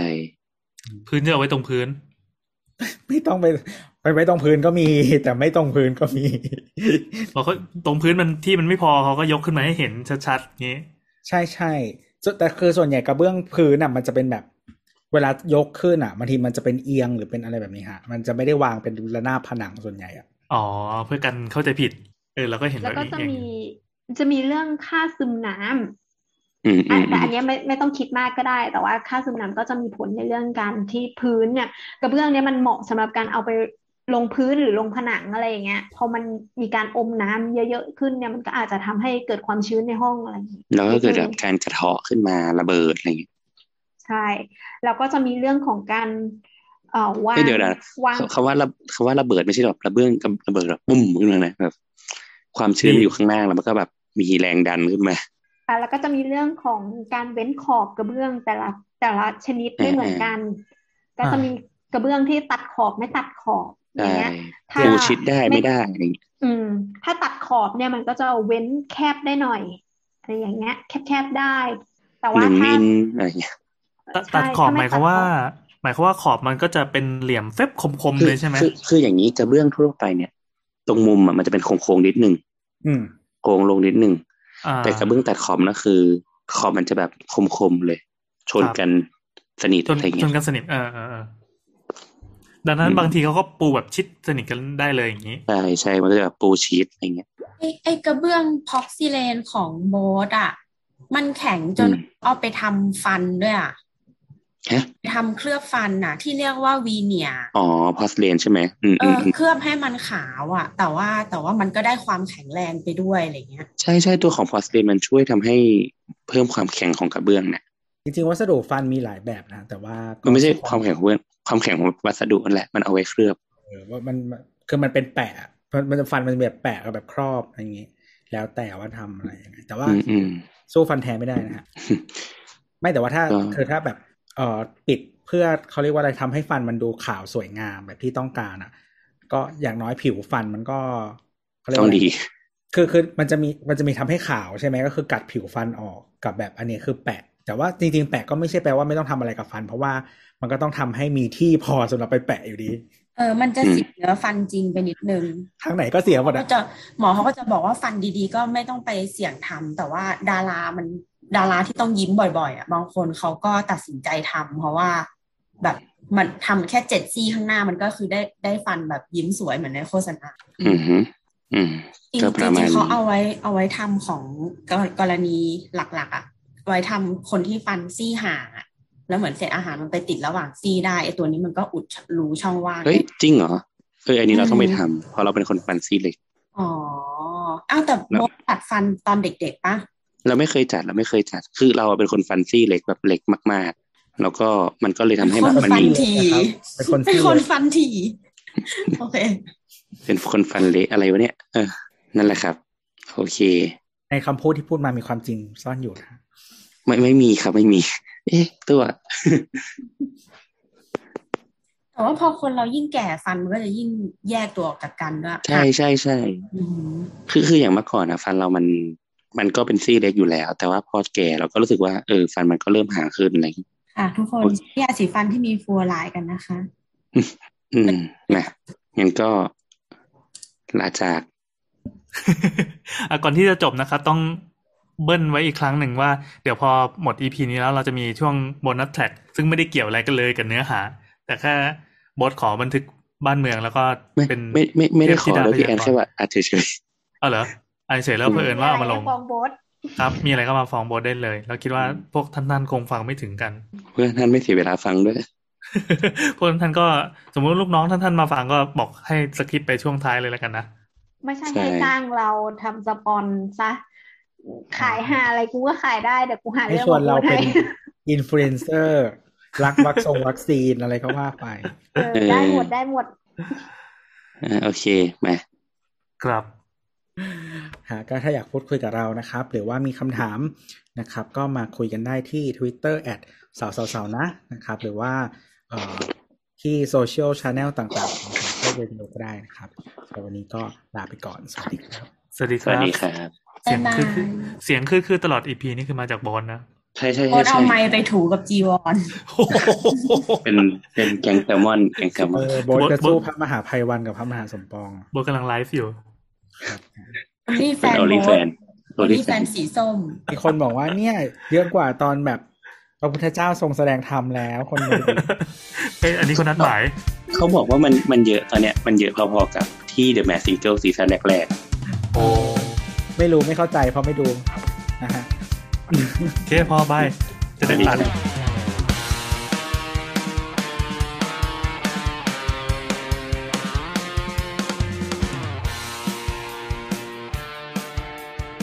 โอเคไหมอ๋อเมื่อกี้เพิ่งไปฟังห้องห้องที่เป็นนักข่าวชื่อพี่แว่นในคับเฮาส์น่าจะของกระปุกมั้งเออมันไปไปหาไปหาดูอะมันชื่อว่าห้องห้องสองทางไกล ครับ สนุก เออเออแล้วคราวเนี่ยก็คืออย่างนี้ไปถึงเว็บคร่าวตูๆหก็รือคือความสนุก สนุกสนุกเออต่อต่อต่อโทษคราวเนี้ยก็คืออืมเมื่อเมื่อวานมันมีข่าวแบบข่าวแบบ ข่าวแรงมากว่าแบบ เออจะปลดประยุทธ์ออกไปอะไรเงี้ยข่าวลือ ข่าวลือข่าวลือที่จากค่อนข้างทางไหนแบบ ก็น่าน่าจะหลายแหล่งอะไรเงี้ยแต่ว่าในห้องสองทางไกลเขาบอกว่า เฮ้ย ถ้าเกิดประยุทธ์ออก คือคือมันต้องแบ่งก่อนว่าหนึ่งคือมีข่าวลือว่าเขาจะแบบปลดประยุทธ์ออกและอีกข่าวลือก็คือ หลังจากปลดประยุทธ์ออกอะเขาจะชวนพรรคไหนมามาอยู่กับรัฐบาลเขย่าใหม่อะนะเขย่าใหม่อะโอเค ข่าวลือแรกก่อนข่าวลือแรกเนี่ยปลดประยุทธ์ออก ก็เมื่อกี้คือเราเพิ่งฟังสรุปมาก็คือเหมือนในพปชรอะพลังประชารัฐอะมันมีหลายก๊กหลายเหล่าถูกไหมอืมเพราะมันมีหลายก๊กหลายเหล่าเนี่ย มันก็มีก๊กที่รู้สึกว่าตัวเองมีสสเยอะ คือคือ แต่ละคนมันก็จะมีสสในเขาเรียกอะไรแก๊งในตัวเอมุ้งงอะแล้วกันอ่าในมุ้งเออเขาจะใช้คำว่าในมุ้งในมุ้งตัวเอง ซึ่งในมุ้งของ มันจะมีทีมชื่อว่าสีชอ ก็คือสีช่วย สีรัฐมนตรีช่วยว่าการ ก็มีอ๋อนฤมลอาจารย์แหม่มนฤมลธรรมนัทเอ่อวีระรัตนเศรษฐ์แล้วก็น่าจะชื่ออะไรวะ สมคิด เออไม่ใช่ สมศักดิ์หรือใครสักคนอะจำไม่ได้อีกคน เราจำชื่อไม่ได้ มีสี่คนเนี่ย ซึ่งเขารู้สึกว่าเขาอะมีสสในมุงเยอะ แต่ตำแหน่งที่เขาได้อะ มันมันควรจะได้มากกว่ารัฐมนตรีช่วย อืม ก็เลยมีคิดกันว่าอะงั้นเราไปต่อรองกันว่าอย่างน้อยอะเราต้องมีได้รัฐมนตรีสักตำแหน่งสองตำแหน่ง เพราะว่าแบบเหมือนเหมือนเขามีสสในมุ้งมาสี่สิบคนอะไรเงี้ยซึ่งมันเยอะอะอ๋อ มีสี่ชอกับสี่วอ เออ ซึ่งซึ่งเขาก็มีสสในมุ้งอยู่ประมาณหนึ่งเขาก็รู้สึกว่า เฮ้ย ถ้าอย่างเงี้ยเดี๋ยวนะกูต้องได้แป๊บหนึ่งหืม เขาเรียงยังไงว่าสี่ชอสี่วอมันมันจะมีสลับกันไหมสี่ชอวอชอวอชอวออย่างนี้ได้ไหมก็คือเช็ดเวลเช็ดเวลเช็ดเวลนี่หรอแต่คนแบบเนี้ยสี่ทีมันไม่น่าจะออกนะฮะอะไรบางทีก็สามทีอะไรวะเนี่ยเออก็ก็คืออย่างนี้อะพอพออย่างนี้ปั๊บเขาก็เลยว่าอะคือเหมือนที่เขาเลงไว้อะก็คือเป็นรัฐมนตรีกระทรวงศึกษากับดีที่เขารู้สึกว่าเขาจะต้องได้ อืม คราวนี้ก็ อะไม่รู้อะไปคุยกันยังไงไม่รู้อะเฮ้ยเช็คไปเช็คมา งั้น เดี๋ยวกูอะเอามหาดไทยเลยแล้วกันมหาดไทยเป็นกระทรวงที่ใหญ่มาก ก็คือคุมเทศบาล นายกอบจอย่างนี้ใช่ป่ะอืมเออ คุมแบบท้องถิ่นน่ะ คุมข้าราชการอะไรเงี้ยเยอะอ่าเขาคำว่ากูนี่คือใครนะที่ที่จะเล็งคืมหาดไทยเนี่ยแก๊งแก๊งแก๊งสี่สี่ชชอออ๋อหมายความว่าขอโควต้ามหาดไทยเลย เอองั้นคือเขาพี่พี่แบนใช้คำว่าเลยป้ายอะ ก็คือตอนแรกว่าจะเอาแค่กระทรวงศึกษาหรือว่าดีซึ่งมันไม่ใช่กระทรวงที่ใหญ่มากเอองั้นเอาแล้วกัน คือเขาก็อาจจะคิดว่าคุณประยุทธ์อะใช้โควต้าตัวเองเยอะแล้วอะคือจริง ๆ คุณประยุทธ์ก็มีแค่ประยุทธ์แล้วก็สวถูกไหมคือเยอะสุดแล้วเยอะจริงเออซึ่งซึ่งมันก็เยอะเออแต่เขาก็รู้สึกว่าเฮ้ยมันก็ไม่แฟร์เพราะนักการเมืองอะมันมันก็เขาก็ลงทุนไปแล้วที่เรา เขาไม่ได้อะไรกลับคืนมาเลยอะไรเงี้ย อันเนี้ยประเด็นประเด็นหนึ่งอีกประเด็นหนึ่งก็คือ เขารู้สึกว่า ที่ผ่านมาเนี่ย ที่เลือกตั้งมาเนี่ย เขาแทบไม่ได้ทำนโยบายอะไรเลย ในฐานะที่เป็นสสอะเพราะว่ามันก็คุณประยุทธ์ก็คุณประยุทธ์ก็คือ ดึงทุกอำนาจทุกกระทรวงมา centralize ตัวเองอะมาไว้ที่ตัวเองหมดเลยอะไรเงี้ยอืมเขารู้สึกว่าอ่าพอมันไม่ได้อะไรเลยเนี่ยงั้นเขาก็มีสอสองงั้นเดี๋ยวเขาแบบงั้นกูยึดอำนาจเลยละกันอะไรเงี้ย อืม ก็กลายเป็นว่าอะมันก็ทำให้เกิดข่าวลือขึ้นมาว่าประยุทธ์จะจะถูกล้ม ซึ่งมันนำมานำมาสู่เรื่องที่สองก็คือ เรื่องการจับมือของของหลายหลายหลายพักก็จะมีที่บิดเป็นสูตรก็คือเป็นแก๊งแก๊งแก๊งหนึ่งในพปชรอบวกด้วยเพื่อไทย แล้วก็ต้องบวกด้วยอีกหนึ่งพรรคร่วม ไม่รู้อะคือเขาก็บอกว่ามันจะเป็น ภูมิใจไทยหรือว่าก้าวไกลคือคือเอ๊ะไอ้เดี๋ยวเดี๋แก๊ยวงเดี๋ยวร่วมร่วมนี่ร่วมอะไร ร่วมรัฐบาล ร่วมเพราะว่าร่วมฝ่ายเพราะค้านร่วมฝ่ายค้านร่วมฝ่ายค้านดึงมาเป็นร่วมรัฐบาล คือคืออย่างนี้ เพราะว่าเพราะว่าคือเมื่อวานก็ที่คุยกันว่าเหมือนไอเดียก็คือพปชรมันบวกบวกเพื่อไทยอยู่แล้วเนาะเพราะว่าเอาจริงๆสสพปชรส่วนใหญ่ก็มาจากเพื่อไทยนั่นเพื่แหอละไทยอืมมันก็คือคนกันเองอะมาคุยง่าย ดังนั้นแต่ว่าเขาก็บอกว่าด้วยแบบ อารมณ์ยังไงเดียก็ด้วยให้เกียรติฝ่ายค้านด้วยกันอะทำงานร่วมกันในฐานะฝ่ายค้านด้วยกัน ก็เลยชวนชวนก้าวไกลก่อนอะไรเงี้ยก็ก็มีข่าวว่าจะชวนก้าวไกล แต่เขาก็บอกว่าจริง ๆ เราก็ไม่ได้ไม่ได้แคร์นะว่าต้องก้าวไกลหรือเปล่าเพราะว่าเป็นภูมิใจไทยก็ได้ จริง ๆ ภูมิใจไทยอาจจะคุยง่ายกว่าด้วยซ้ำง่ายกว่าอยู่แล้วปะอืม เพราะว่าก้าวไกลมันอาจจะแบบพ่อแม่เยอะอะเออ นั่นแหละ แต่ว่าพอวันเนี้ยปั๊บอะแล้วก็มีอีกเรื่องก็คือเหมือนว่าเมื่อวานก็มี มีมีข่าวว่าแจกกล้วยใช่ไหมกล้วยสามใบห้าใบ ก็ว่ากันไป ก็ก็อืมกล้วยหนึ่งใบก็แทนด้วยเงินจำนวนหนึ่งล้าน น่าจะนะเราเดา เราเดาเราเดาอย่างแจนี้กสามล้านกับห้าล้านอย่างเงี้ยเหรอ ได้ได้ข่าวว่าแจกสามใบห้าใบอะไรกันว่าไป อ่าแต่ก็จริง ๆ คือเขาก็วิเคราะห์กันว่า คือจริงคุณประยุทธ์อะก็มีอาการจริงๆนั่นแหละหมายถึงว่าอาการแบบ โมโหหงุดหงิดเลิกลักอะไรเงี้ยรวรวมถึงแม้แม้แต่แม้แต่ตัวของคุณธรรมนัฐก็มีอาการแบบคือมันก็จะมีหินหลาย ๆ อันที่เรารู้สึกว่ามันน่าสนใจ เช่น ธรรมนัฐไปให้สัมภาษณ์เนี่ยก็บอกว่า เออ สุดท้ายแบบจะโหวตไม่โหวตก็เป็นเรื่องก็เป็นสิทธิ์ของสสแบบเขาบังคับไม่ได้ อืมเฮ้ยอันนี้เราเอาไปไว้ตรงโบนัสอัน track bonus track ตอนท้ายกันดีไหมอันนี้โบทหลุดปะเออบนมันหลุดหรือไม่ก็เหรอ ไม่ไปโบแล้วสหลุดหรือว่าติดไว้เนอะโดนหิ้วไปอย่างรวดเร็ว เออว่ะมีสิทธิ์มีสิทธิ์ไม่แต่แต่คือเราตกใจนะ ถ้าเกิดก้าวไกลจะไปร่วมกับร่วมกับพรรคฝั่งที่เคยอยู่กับรัฐบาลแล้วก็เคยได้กล้วยมาก่อนเฮ้ยแต่ก็ไม่รู้อะอืมแต่ภูมิใจไทยอะมันรก็อบมีคนพูดพูดประมาณว่าภูมิใจไทยมันง่ายอยู่แล้วอืมแต่แต่ก็จะมีคนพูดประมาณว่าเหมือนเขาเรียกว่าอะไร ถ้าได้อยู่รัฐบาลมันจะได้เหมือนแบบสร้างอ g e n d a ที่ที่ตัวเองจะต้องทำการทำ อะไรประมาณนั้นแหละมันนี่มันคือเหตุผลเดียวกับพรรคแมลงสาบที่ย้ายฝั่งไปอยู่กับรัฐบาล แล้วก็บอกบอกว่าถ้าผมไปอยู่ตรงนู้นแล้วผมจะช่วยแก้ไขอะซึ่งไม่ได้ไง ไม่ได้จริง เออ ก็ก็นั่นไงมันคือแมลงสาบไงนั่นแหละฮะก็ก็รอดูกันต่อไป อันนี้คือสรุปว่าโพสต์หายไปจริงๆใช่ไหมเนี่ยอ่ามามาละมาละเมื่อกี้ เดี๋ยวขอแปะ quote ของชัยวุฒิรมวดิจิตอลแป๊บหนึ่งเขาบอกว่าอืมอืมที่ผมเข้ามาทำงานในกระทรวงดิจิตอลเนี่ยภารกิจหลักของผมคือการปกป้องสถาบันหลักของชาติ คือชาติศาสนาและพระมหากษัตริย์ครับ มึงทำไมไม่ไปเป็นทหาร มึงมาอยู่ตรงนี้ทำไมอีฟแล้วก็มีคนบอกว่าปวดหัวเปลี่ยนชื่อเปลี่ยนชื่อกระทรวงไหมดิจิทัลกับเศรษฐกิจและสังคมมาสรุปเศรษฐกิจและสังคมคือส้นตีนเฮียอะไรของมึงคือมันไม่มีความเข้าใจในพื้นดิจิตอฐานลในกระทรวงที่ตัวเองทำเลยอะว่าตัวเองทำอะไรแล้วกฎแต่ละอย่างตั้งแต่มาก็คือยังไงขู่ขู่ดาราเรื่องเรื่องออกมาโซเชียลว่าถ้าเกิดคุณไปสนับสนุนคุฝั่ณงอย่าตรงคุณข้าอมย่าคุณเลอยย่าพูดว่าเขาไม่เข้าใจครับ เขาเข้าใจดีมาก อืม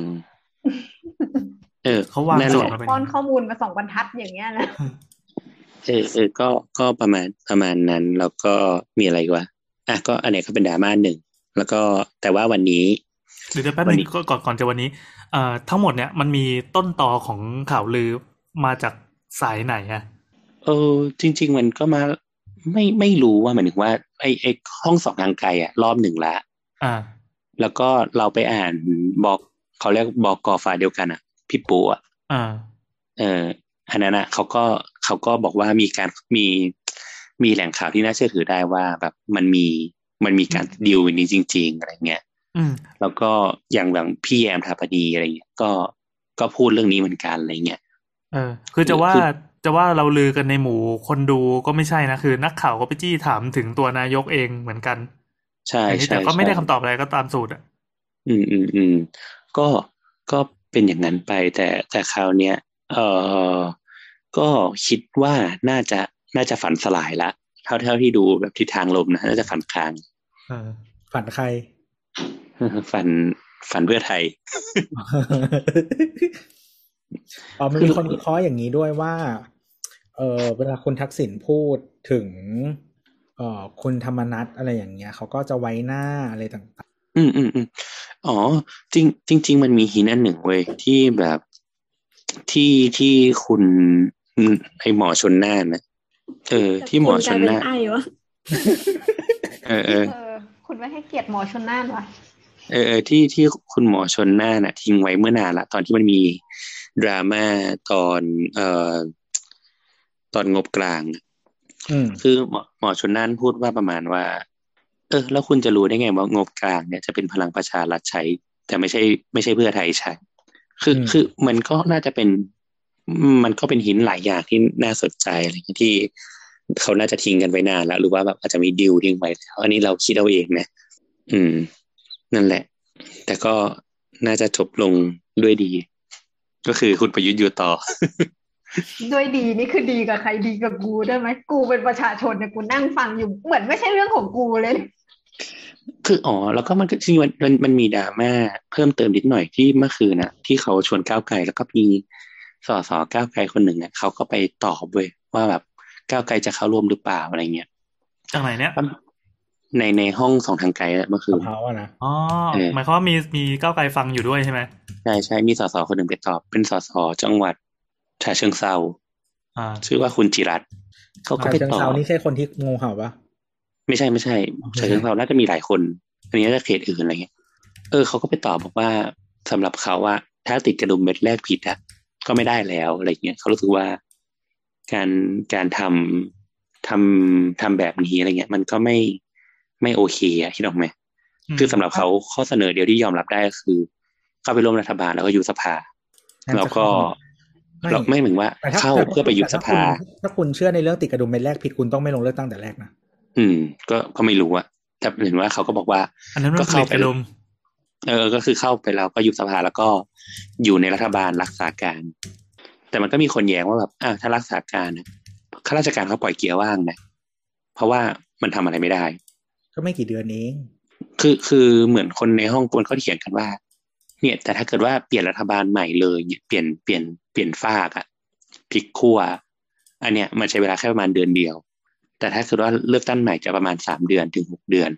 อืมเออเขาก็บอกว่ารอได้หรือเปล่าล่ะหมายถึงว่าคนในประเทศเนี่ยรอได้หรือเปล่าสถานการณ์อีกการหกเดือนโควิดมันอาจจะรอไม่ได้ไงเออ คือมันมันก็เลยว่า คือเราเราเราก็เลยว่าสุดท้ายอะเรารู้สึกว่าเรา get idea นะที่สสคนนั้นพูดอะว่าทำไมเขาถึงเลือกที่จะทำอย่างนั้นไม่ทำอย่างนั้นอะไรเงี้ยแต่ถ้าเกิดมามองแบบ realistic มันก็ ก็อาจจะไม่ work ก็ได้ถูกไหมมันคนมันรอไม่ได้ อืม นั่นแหละ